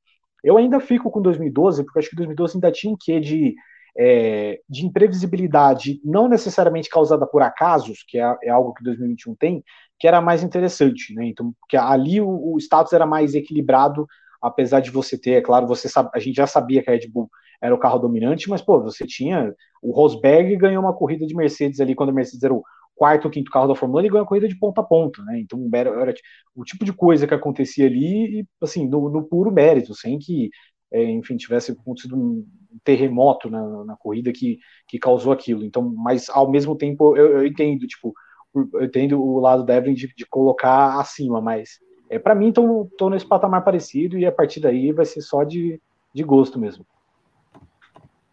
Eu, eu vi o Aislan Pacheco falando que a temporada favorita dele é 2003. É, eu amo essa temporada também. É, é, era uma jovem criança, né? Mas eu lembro de ter assistido. Se eu não vi todas, vi quase todas as corridas da temporada e eu torci demais para o Montoya ser campeão naquela temporada. Eu, eu sempre gostei do Schumacher, mas é, eu queria muito que o Montoya fosse campeão em 2003, porque é, o que ele fazia com aquela Williams era uma coisa assim que enchia os olhos. Era, eu acho que foi, talvez tenha sido a grande temporada da vida do Montoya, de um piloto que a gente é cansou de falar que como a gente gosta, né? Cara, Sim. ele era muito talentoso, muito arrojado, agressivo. E, e, ele passou perto de ser campeão. Teve a vitória do Fisichella em Interlagos, naquela chuva absurda, né? A porrada do Alonso. É, enfim. E teve o Kimi Raikkonen, né? Que Sim. Também estava andando bem e a, e a, McLaren também muito bem. Então, assim, é, é, essa temporada é muito especial mesmo, de, de vai, verdade. Vai, vai, saber o que teria acontecido se o Raikkonen ganhasse Interlagos, aquela prova, né? Porque. Sim. Né? Ou, ganhar, ou ganhasse em Nürburgring também, que ele estava liderando e o motor dele estourou. Exato, exatamente. Foi, foi, foi a temporada que, da era Schumacher, foi com certeza a mais perto que ele teve de perder, porque ele teve o Raikkonen perto o tempo inteiro e o Montoya perto o tempo inteiro. É, então foi uma, uma baita temporada mesmo. 2003 é muito legal. É verdade. É... E acaba por dois pontos de diferença, né? Sim. E o Montoya abandona é, a última prova, né? É, Os três tinham chance de ser campeões. Isso, e o, e o Montoya abandona, é verdade. E, e, é curioso que 2003 tem talvez uma das a, talvez a pilotagem mais subestimada do Schumacher. Assim, pouca gente fala que é uma nos Estados Unidos, né, que, que inclusive respondendo para quem diz que Indianápolis não tinha corrida legal na Fórmula 1, a corrida de 2003 é espetacular. Maravilhoso. O Schumacher larga em sétimo, acerta, dá um show na chuva, ele acerta o time de trocar o pneu, ganha aquela corrida. Tem um pódio do Frentzen, de Sauber. Sim, e aquele final no Japão. É, o canto do cisne do Frentzen. E o mais bizarro é que aquela final em Suzuka é, o Schumacher estava numa posição meio que tranquila, porque como ele tinha emendado duas vitórias já, é, na Itália e na, em Indianápolis, eles colocou numa posição tranquila. Só que aí ele tem um acidente com o Takuma Sato e ele precisa correr contra o tempo ali para buscar um oitavo lugar para o Raikkonen não ter a chance, porque se o, se o Raikkonen vencesse aquela corrida e o Schumacher não pontuasse, o Raikkonen era campeão. Exatamente. Que loucura, uma loucura. Que, que temporada, né, Meu Deus do Sim, céu. que temporada. A 2000, 2007 também é interessante pelo embate, né? Ah, e, por, e por Raikkonen vencer totalmente, de forma totalmente surpreendente no final, né? Exato. Vou colocar na descrição, Gá, um link de um reporte que a gente fez sobre esse ano do Kimi Raikkonen. É verdade. Tá é incrível. Muito é, muito, é muito bom, bom, esse vídeo. Eu vou colocar na descrição, na descrição e no chat já já, para quando terminar o programa, vocês assistirem a esse, essa reportagem do Grande Prêmio. Tá muito legal, já é do, é do ano passado ou ano retrasado, Evelyn? Já, já nem sei mais. Do ano é. retrasado. É. 2019, né? A gente fez, é. é. A gente fez Com narração de Fernando Silva. Ah, que homem maravilhoso. Tatu, vou, o tatuado Fernando Silva. O tatuado. Tatuado, o verdade. Tatuado Fernando o, Silva. O samurai de Sumaré, olha o trava-língua. Samurai de Sumaré, tal qual o a Ronin, o Ronin de, de, de Sumaré. Exatamente. Exato. Exato. Então, Ô, Bertão, coloca as fotos do pessoal aí pra gente dar uma moral. A gente só tem mais uma foto aqui que eu tenha visto, mas é, é uma foto. Olha, Gá. Eu não vou colocar, não. Ih, já, já vi a prévia aqui embaixo. Não vou colocar. Cara, são 8 horas da noite, cara. Não faz assim, não faz. Não, velho. Ele Meu foi o do Torresmo, né? É. Eu ainda, tô, ainda, tô, eu tô, ainda tô guardando o Torresmo, viu, João? Com chuva tive que apelar para a pizza. Olha, cara, até minha caneta. Cara, você tá com uma cara maravilhosa. Eu comeria até o prato. Sabe aquela, aquela, aquela comida típica que estraga a sua vida? Parece essa daí. Ai, ai. Temos perguntas dos nossos assinantes aqui. Manda. O, Vando, o, o Márcio Vilarinho do Amaral, o Vando também mandou mensagem, mas o Márcio Vilarinho do Amaral, ele mandou uma mensagem no grupo do WhatsApp. Lá vai a pergunta. Vocês acham que a temporada será decidida só em Abu Dhabi ou antes? Vamos sim, é, sim ou não, Eve? Sim. Cabo? Sim. Eu acho que não. Eu também acho que não. É, Pelo amor de lá, Deus, gente, a temporada já tá grande demais, já tá Ah. coisa demais, pelo menos tem que chegar até o fim. É, isso é verdade. Ó, Wando Monteiro da Silva, ele é nosso assinante há 17 meses no plano Hat-Trick. É a mesma coisa dos gritos homofóbicos no estádio contra vários times. Já deu, já foi essa idiotice. Quer brincar, zoar? Faça com inteligência. Tá Aí o recado do Wando Monteiro da Silva, ainda falando sobre o assunto do Verstappen. Concordo. Ah, Felipe Queiroz, nosso membro há nove meses no plano Hat-Trick, pergunta: McLaren pode ser o fiel da balança para o título de pilotos? Hum, E aí, É, Gabo? É, acho que não tem muito a ver, não, viu? Acho que, enfim, só se, sei lá, é, o Hamilton for campeão por uma margem muito pequena e a gente pode dizer que foi por conta daquela vitória na Rússia, né? Mas fora isso, eu não vejo muita associação entre, entre as partes, não. O Eve, McLaren ou os segundos pilotos? Quem pode interferir mais? Ah, os segundões, eu acho. Acredito que os segundões vão, vão ter um peso maior do que a McLaren nesse momento. Tiago Brito de Lima, que é nosso assinante há cinco meses já, Tiago. Cinco meses. Parece que foi ontem que ele apareceu. Cinco meses já. Mandar Espero 5 mil reais para comemorar, né? Exato. Manda cinco. Renato, já vou falar sobre isso que você mandou no, no chat. Fica Tranquilo, tá anotadinho aqui para eu falar, Renato. Calma. Tiago Brito de Lima, cinco meses do plano Gran Chelem. Espero que o Max melhore, pois ele é muito jovem ainda, não que minimize o ocorrido, mas há todo um contexto por trás da vida dele que não pode ser ignorado. Eu creio que as pessoas possam melhorar. Eu tenho certeza que podem. Inclusive, o Hamilton É, falou também. muita bobagem quando ele era mais novo. É, Hoje ele é um baita de um exemplo de engajamento em questões sociais e tal, mas o Hamilton falou bastante bobagem quando ele era mais novo também. Então, é, espero muito que o Verstappen evolua. E o Rafael da Silva Coelho, que é membro há 17 meses também, no, no- só que no plano Gran Chelem. Roger Guedes usa no Corinthians o número incomum de camisa, H, 1, 2, 3. É, que deveria ser Fossem- proibido, né? Fossem É. vocês jogadores de futebol, se tivessem que escolher um número irracional para a camisa de vocês, qual seria? Eu jogaria sem número, me recuso a fazer uma pataquada dessas.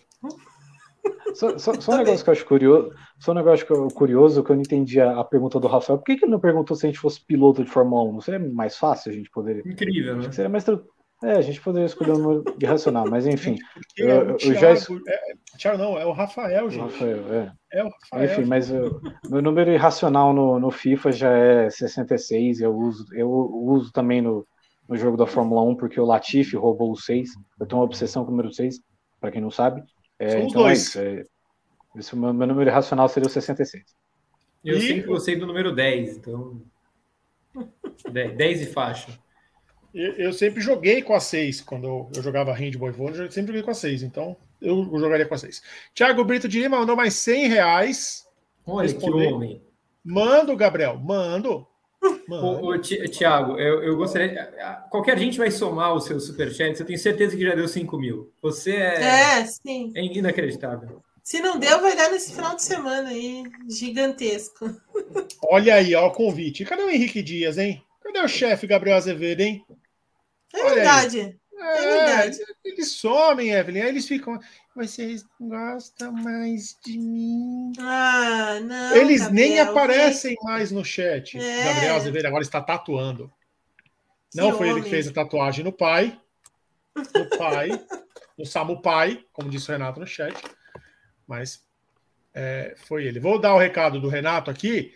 Logo, é, 10 da noite hoje no canal 2 tem a primeira etapa da oitava temporada da Pro 1 da Apex Racing League, que é o campeonato que a gente começou a transmitir esse ano aqui, que foi um sucesso. Maravilhoso, uma corrida incrível é, dessa galera. Tem um pessoal que joga no DualShock, que- fazendo coisas que não conseguiria fazer no volante. É maravilhoso.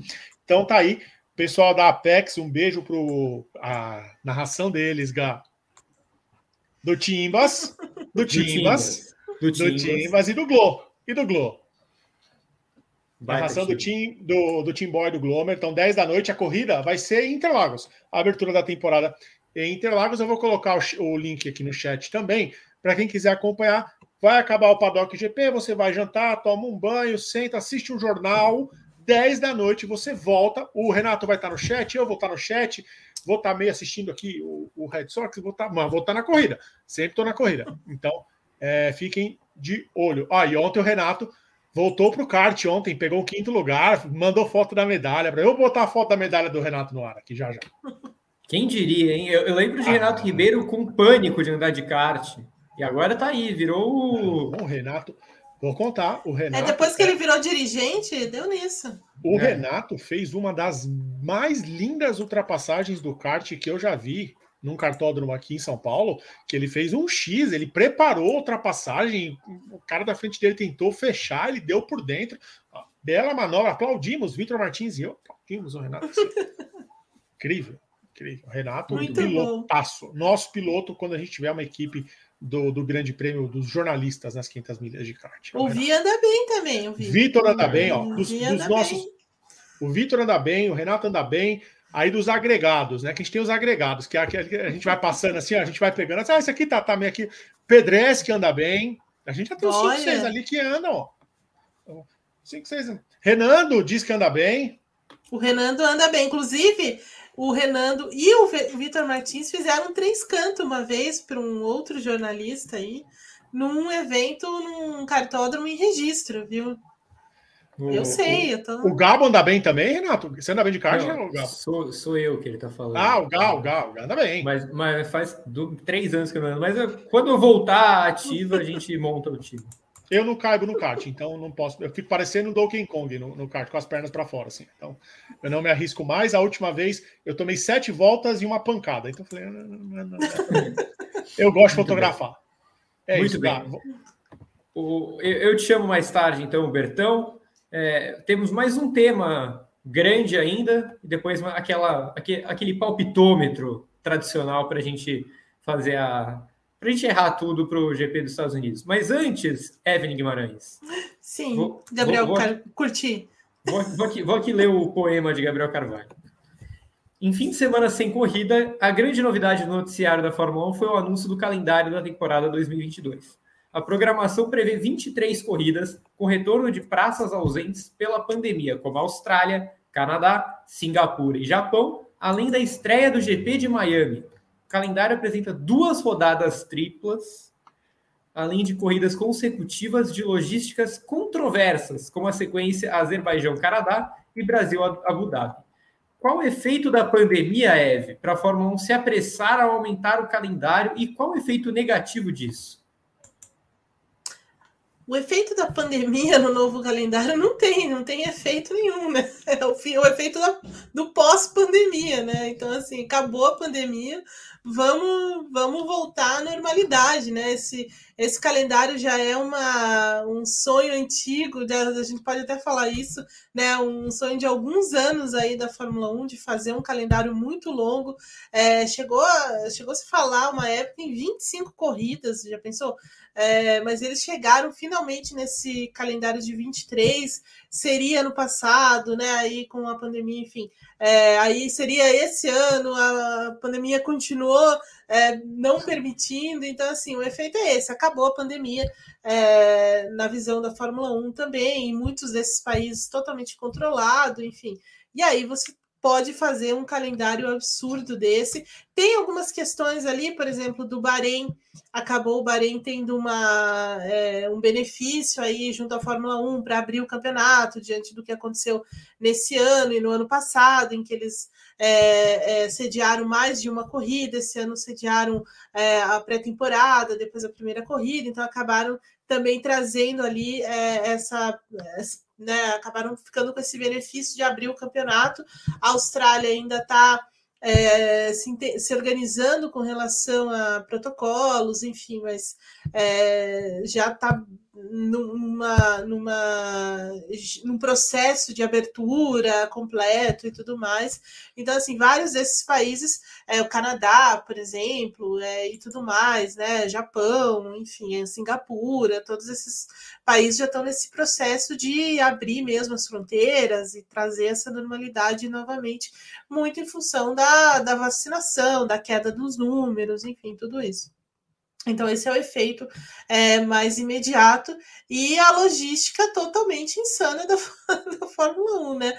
Porque é o, é, é o, o, que dá o que dá para fazer em termos de barganhar aí, é, né, as, os contratos e as taxas e tudo mais, é, do que se fosse uma coisa mais linear, digamos assim e que, que fizesse um sentido geográfico ali para é, as viagens, né? Então, assim, é tudo, tem to, todos os interesses né, financeiros e políticos ali na, na, na que ordenam esse, esse campeonato. O, ó, eu só queria fazer um alerta sobre a Austrália, né? Que eu espero que não tenha piloto anti-vacina, viu? Porque é. o, o Australian Open vai rolar mas já metade do circuito vai ficar fora porque não quis se vacinar. Então. Mas eu tenho a impressão que os pilotos se vacinaram. Acho que Exato. Né, né, todos eles o, estão vacinados. O, o, que a Fórmula 1 divulgou foi que todo mundo se vacinou, né? Agora. É, muita gente se vacinou já é, no Bahrein, né? Quando a Fórmula 1 esteve Sim. por lá no início do ano e outros obedeceram os seus, os seus países. Exatamente. Então, vamos torcer para que realmente esteja todo mundo vacinado, porque é, o Australian Open deve acontecer até o momento sem o Djokovic, sem a Sabalenka, é, que são tenistas tops e que não se vacinaram, né? Então, o Tsitsipas também, enfim. O, o Gabo, que tal o calendário? Lindo, maravilhoso? Ah, é, acho que não tem termo suficiente para descrever o, o, desprezo que a gente tem né, por, por esse anúncio, por esse calendário, né, por 23 corridas, e assim, é, 23 corridas com. Você vai ter duas pré-temporadas diferentes, né? Você vai ter uma em Barcelona e uma no Bahrein para, enfim, adaptar, porque são carros novos. É, você ainda vai ter que. Ainda deram uma antecipada no fim, né? Porque há uns, alguns anos já a Fórmula 1 tem acabado em dezembro, mas por motivos de Copa do Mundo é, vão acabar agora em novembro, né? Então, tipo, é um negócio de GP de Abu Dhabi é domingo e na terça, quarta-feira começa a Copa do Mundo. É, enfim, e, aí você ainda coloca na conta Sprint Race, Fórmula 2, Fórmula 3, W Series e tal. É uma maluquice que eles fizeram, que eles aprontaram. Acho que é um negócio que preocupa pelo, é, pelo, pela, pela, sobrecarga de trabalho que você vai ter sobre em cima desses caras, né? Não só do, de, de pilotos, né? Mas especialmente para os mecânicos e tal, que esses trabalham bastante, inclusive fora dos horários oficiais, assim que a gente está prestando é, bastante atenção. É curioso também como a Fórmula 1 é, fala muito sobre é, ser uma Fórmula mais sustentável e tudo mais, e ao mesmo tempo é, cria esse cronograma com essa logística maluca, porque a gente sabe que, cara, eu acho que, sei lá, pelo menos 80% de emissão de, de gases da Fórmula 1 deve ser pelos voos né, e pelo transporte das coisas que eles fazem é, ao redor do mundo. É, enfim, é um negócio bem, bem complicado mesmo, vai ser bem desgastante mas acho que é isso que eles querem, né? É isso que, enfim, a gente sabe que vai ter um público que vai consumir bastante isso. Né? Enquanto você tiver uma competição, o público não vai enjoar de ver as corridas.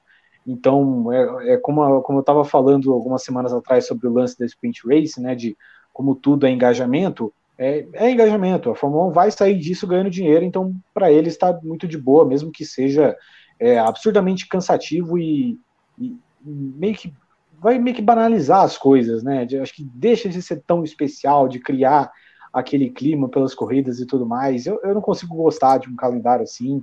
É, muita gente vai falar, ah, mas tem a NASCAR que faz assim, beleza. Eu também não gosto do calendário da NASCAR, e, enfim, é, é uma dinâmica completamente diferente por ser dentro de um país só e tal. É, acho que eventualmente vai aumentar isso. A gente ainda tem aí o GP do Qatar para entrar de definitivo em 2023. Com certeza vão forçar a barra para procurar outra corrida. É, tem muita, muita praça aí que para mim não, não, tem menor motivo para receber a Fórmula 1, assim, é, é, simplesmente pelo motivo do Money Talks, né? Então, enfim, desgastante. E senti a ausência de Deodoro, né? Que prometeram que ia rolar em 2022. Né? Pô, Não tem, QD? cara. Que, QD do que coisa, né? Pô, fiquei surpreso. Fui, fui pego de surpresa por essa, mas enfim. Você ficou triste, né, Gabo? É, enfim, de... prometeram corrida, autódromo Ayrton Senna e Deodoro e tal, o GP do Brasil, pô, não tem, cara. Que coisa. O, o Ed, é. eu, eu, eu, queria te perguntar uma outra coisa, é, ainda nessa mesma linha, mas assim, é, eu me lembro cristalinamente que ano passado a Fórmula 1 fez lá seu arremedo de calendário e prometeu que só ia ter rodada tripla porque era inviável fazer em outra data e que tinha que encaixar as corridas. Então, era uma exceção das exceções. Nunca mais vocês veriam rodada tripla. Aí eles tiveram um ano inteiro para planejar um calendário, fecharam com Miami um novo acordo, fecharam com Qatar, que estreia oficialmente em 2023, né? Vai ter esse ano, mas em 23 com outro formato, coisa e tal, outro traçado. Esse tempo todo para soltarem um calendário com rodada tripla. E aí? Pois eu, eu acho que as equipes ficaram muito satisfeitas, muito satisfeitas mesmo em ver essa rodada tripla e várias, várias rodadas duplas né? Porque é, todo mundo estava reclamando muito, muito do desgaste. É, as equipes já estão, pelo menos as maiores, né? Já tem duas equipes que viajam, né? Para ficar num revezamento ali. Então é muita grana que você coloca nisso, é, especialmente no momento em que a Fórmula 1 tenta é, encontrar meios para reduzir os custos, e aí você vai para 23 lugares, né? E, e, três, três rodadas, é, né? E duas, duas oportunidades aí, você viajando é, para três países diferentes. Então, assim, é insano, simplesmente insano. Eu acho que as equipes é, perderam essa, essa, essa quebra de braço aí, essa queda de braço com a, a Fórmula 1 por causa disso por causa da grana. Eu acho que a, foi, vai rolar um, uma compensação aí em algum momento, porque é um sonho antigo, eles querem fazer isso. Então, assim, é, as equipes vão chiar ainda, todo mundo está chiando bastante, mas tenho certeza que, tal qual outras questões esse ano, por exemplo, da corrida de, de classificação, por exemplo, em que todo mundo não queria, mas acabou concordando por causa dessa compensação, mesmo vai acabar acontecendo aí com relação ao campeonato, ao calendário e essas provas muito seguidas aí, né?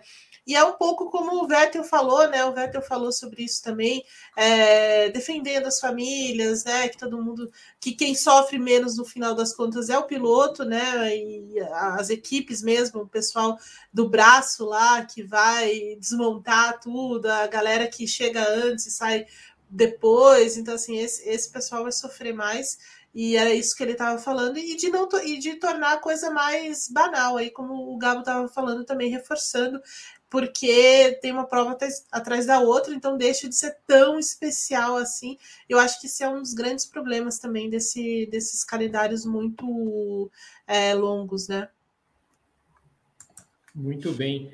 O, o Gabo, o, o hobby automobilista aí faz o plantão esportivo, gol, gol do Calheri, aparentemente.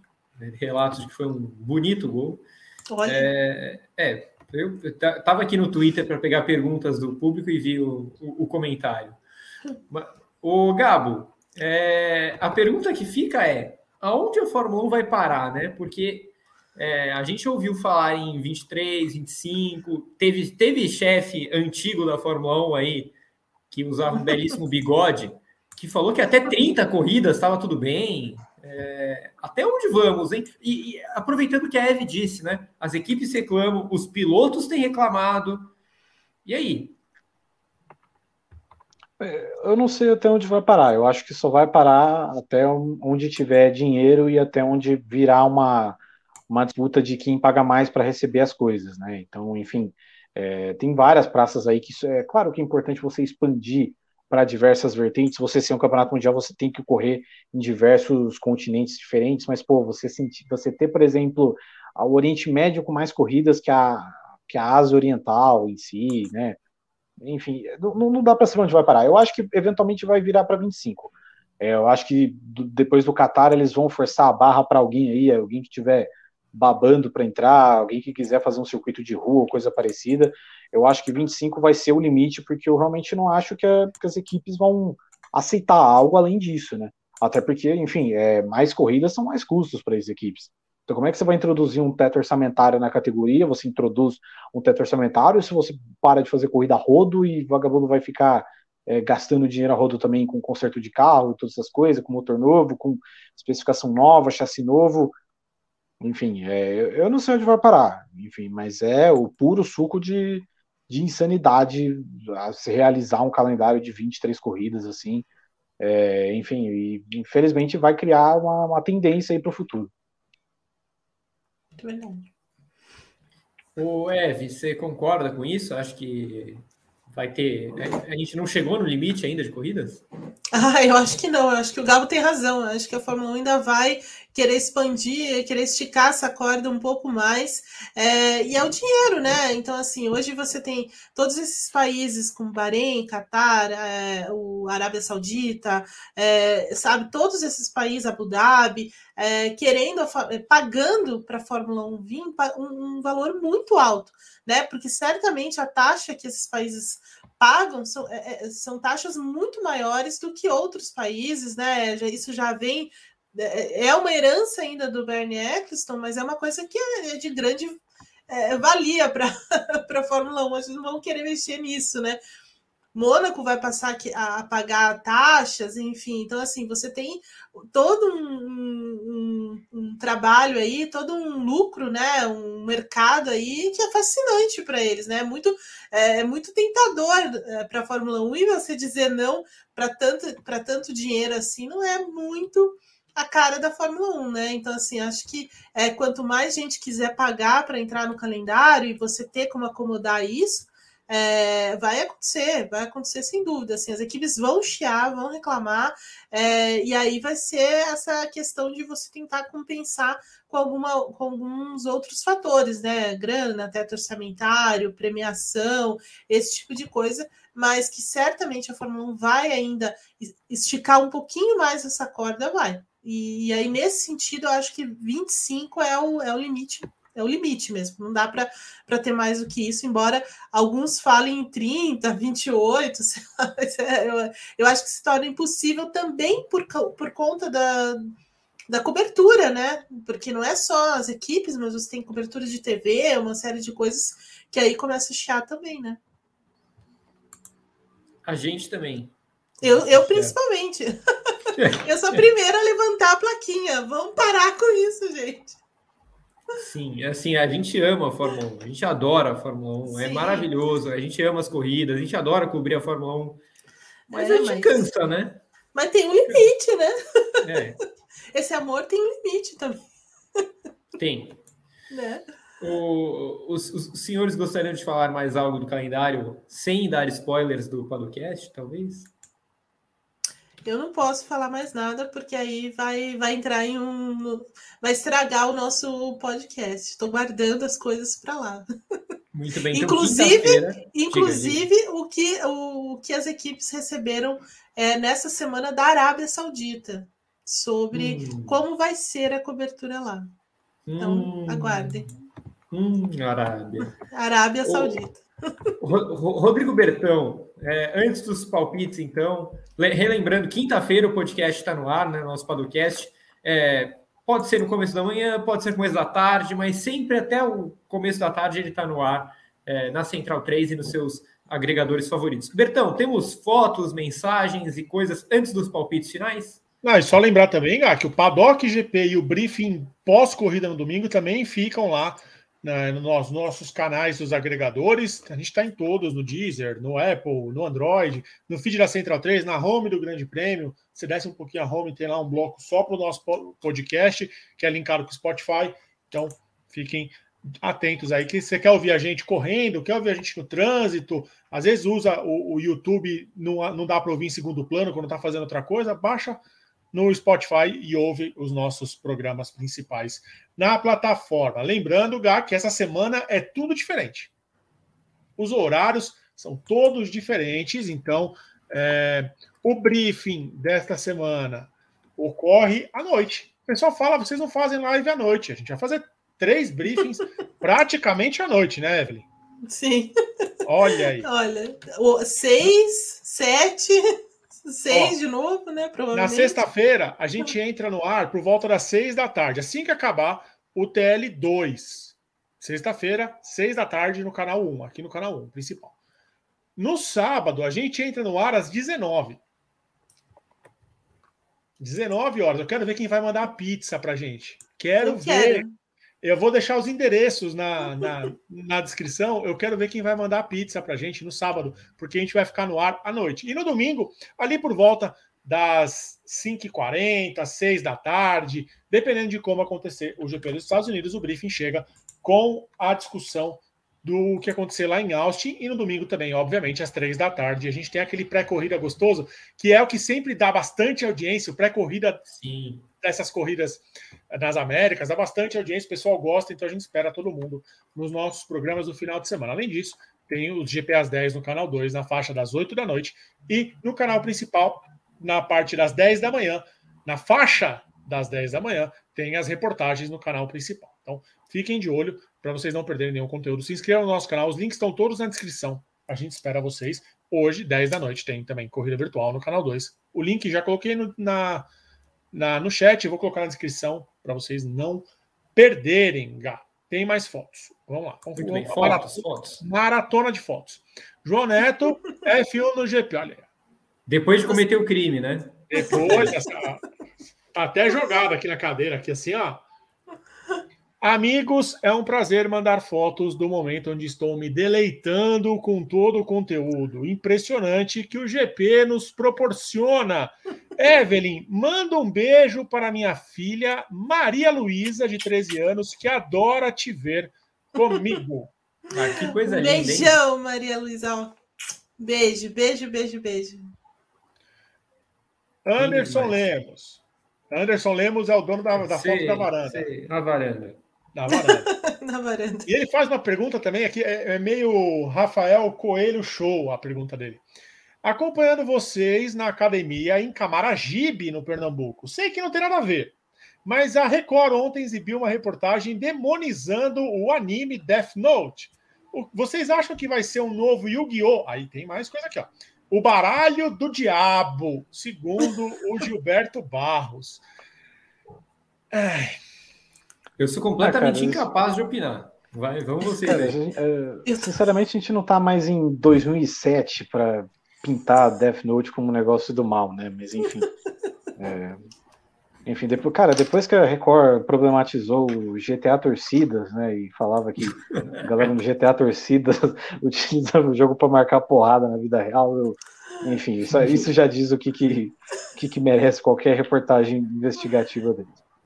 É, não só nesse caso, né, Gabo? Acho que o- o- várias investigações é, da Record não merecem muita nossa atenção, inclusive algumas recentes, né? Fica, fica aí a, a dica. Sobre Death Note, ele não tem nada, é só um desenho japonês. A única coisa que ele tem é que ele é chato, mas quem gosta é uma beleza. O Anderson Moura, ele faz uma pergunta para a geração nascida em 80 e 90, qual o melhor seriado japonês? Jaspion, Changeman, Flashman, Giban, Jiraiya, Gogo 5, Black Kamen Rider ou Machine Man? Takuma Sato. O- É, não, não posso opinar.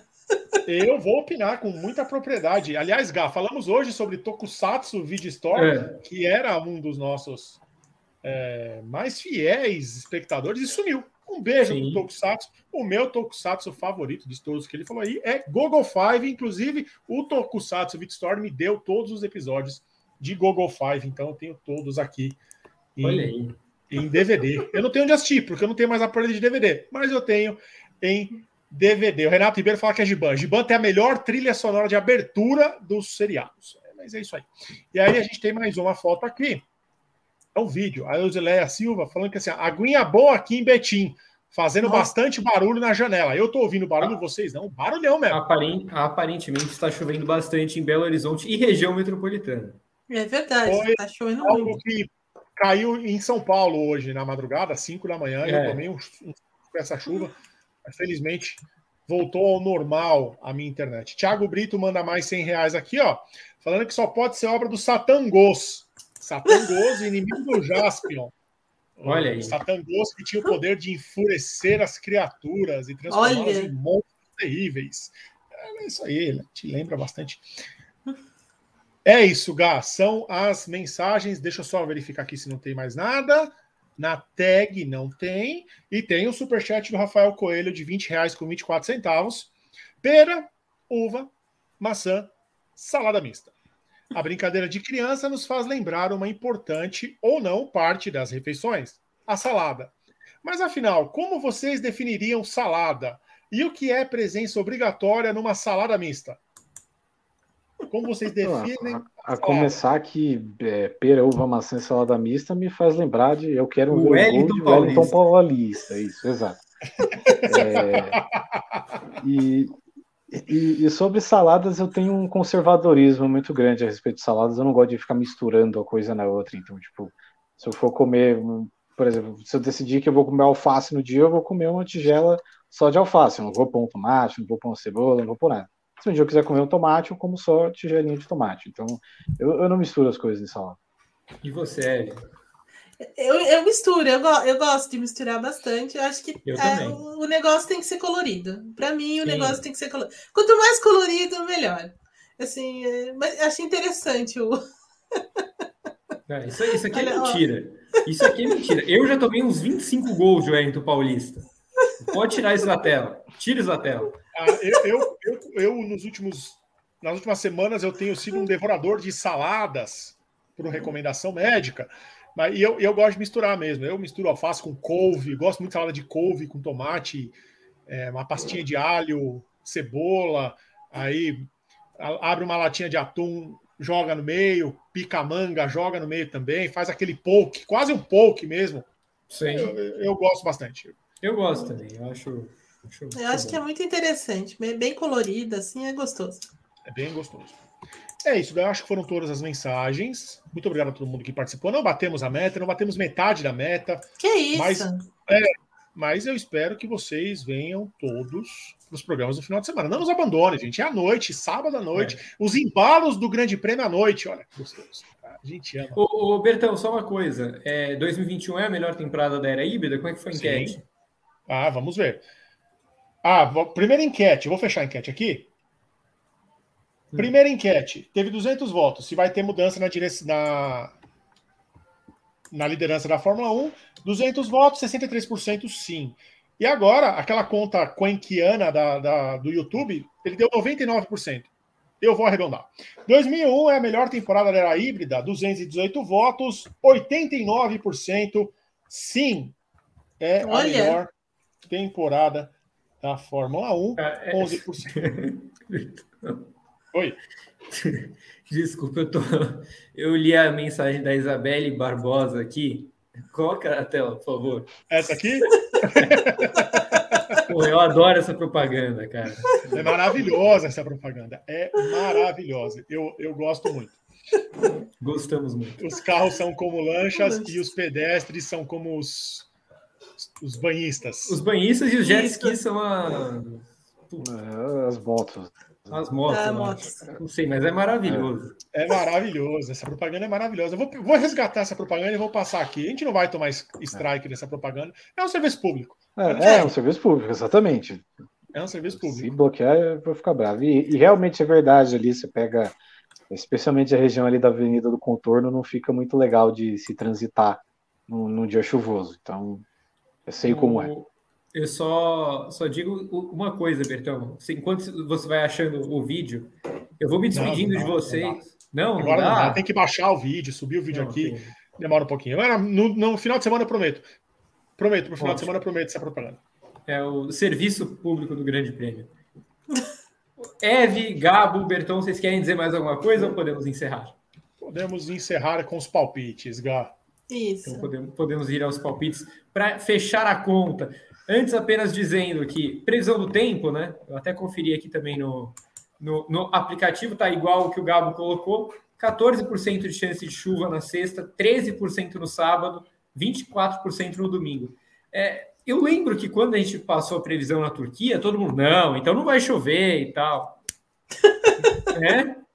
Olha, Austin é uma cidade muito chuvosa, isso eu posso é. garantir, nessa época do ano também. Então, assim, pode acontecer mesmo. É. Quem, então... quem que vai fazer show lá esse ano? Eu não sei, acho que ninguém. O Justin Bieber Cara, faz em Abu Dhabi, né? É, é o Justin Bieber vai ser o. É, é, no, é, em Abu Dhabi. Tava na dúvida se era Abu Dhabi ou Arábia Saudita, mas não, não, sei. Teve um ano que, se não me engano, o maior público foi dois, de, de Austin foi num ano que um sábado teve um show da Katy Perry, se eu não me engano. Sim, Exatamente. sim. Teve o, ano que você, o ano que a Evelyn foi foi Justin Timberlake, não foi, Evelyn? É, um deles foi o Justin Timberlake, no outro foi a Katy Perry. E eu fiquei 50, 50 minutos para sair do autódromo. Muito bem. Desculpa. Vamos aos palpites, então? Começa com Rodrigo Berton. Seu pode. Ah, Hamilton, Bottas, Verstappen. Então teremos troca na liderança. Sim. Gabo? É, eu vou de Hamilton, Verstappen e Bottas e não teremos troca na liderança porque o, é, o Verstappen vai fazer a volta mais rápida. Olha que, que engenharia. E você, Eve? Eu vou de Hamilton, Verstappen e Gasly. Hum, é isso. Roubou, roubou, meu pódio. Desculpa! Aí roubou meu pódio. Mas o Hamilton vira porque é, a melhor volta vai ser dada por Gasly no final da corrida. Olha, Olha isso. isso! Não, então vamos fazer assim: Hamilton, Verstappen e Gasly. E a melhor volta vai ser do Val, numa briosa nona colocação, ajudando o Hamilton. Então, peraí. Melhor volta do Val. Melhor é. volta da Evelyn do Gas. Melhor volta do Gabo. O Verstappen. Verstappen. a minha vai ser. A minha vai ser do Hamilton. Pronto, anotei tudo aqui. Ó. Tudo anotado aqui. Eu vou cobrar vocês no domingo, hein? Aí, só a título também de, de informação aqui, eu acabei de conferir o show. O show vão ter, serão dois shows nesse fim de semana. Na sexta-feira tem um show do 21 Pilots e no sábado tem um show do Billy Joel. Olha! Eu não faço Billy ideia. Joe, Billy Joel, sim, mas quem é o outro? 21? Não, e para ir lá onde faz o show, você tem que sair da pista, entendeu? Dar uma volta na estrada e depois entrar. É igual hum. para ir naquela, naquela torre. Em que Agora eu fui, vou fazer... cheguei lá Sim. e o elevador estava quebrado. Muito bom. Vou fazer o convite mais importante do final de semana. Para quem quiser participar do nosso bolão, reta final do bolão, a galera tá, tá ali, ó. Eu, eu esqueci de novo. É, eu vi. Eu te lembro. Eu vou lembrar vocês do bolão. é, você, vocês. precisam me mandar o link. Quando não manda, eu, eu esqueço. Vou, não vou, mandaram vou na Turquia. Fica aqui a minha crítica. Não mandaram. Aí, aí vamos encaminhar para o setor de, de reclamações do bolão. É, link do bolão, arroba grandepremio.com.br. É, mas eu vou, eu vou criar um, um lembretezinho para a gente, porque eu quase esqueci também esse final de semana, porque eu sou o rei de mandar o bolão faltando cinco minutos para começar o Q1, né? uhum. né? Então, é, quem quiser participar do nosso bolão é só ser assinante do Grande Prêmio, né? É só clicar aqui embaixo no YouTube, no plano Seja Membro, planos a partir de R$ 4,99, os planos Hattrick e Grand Chelem te dão direito a participar do grupo do WhatsApp, que é o melhor e mais movimentado grupo da internet brasileira. Quiçá, quiçá, do mundo. É, é, são muitas mensagens. Toda vez que eu apago as mensagens, porque meu celular dá um berro, tem muita, muita coisa no seu celular ele, é, eu apago de 15 a 20 mil mensagens. Então vocês imaginem, eu faço isso toda semana. Então, de 15 a 20 mil mensagens por semana. O pessoal é muito, muito, muito engajado. É um ambiente muito saudável, ninguém se ofende, ninguém. Os papos ocorrem ali de uma maneira muito respeitosa. Então a gente espera vocês no nosso grupo. Clica aqui embaixo em Seja Membro e você participe. E também tem a nossa Liga do Fantasy, tem bastante coisa para os assinantes. Venham, que vocês vão adorar. E tem a gente no grupo também para bater papo com vocês, obviamente. A gente está lá. Muito bem. Evelyn Guimarães, um beijo, Evelyn Guimarães. Gabriel beijo, Carvalho, um beijo, Gabriel Carvalho. Rodrigo Berton, um beijo, Rodrigo Berton. Isabelle Barbosa e todos os outros que estão participando ativamente do chat. Um beijo para vocês. Até semana que vem. Tchau.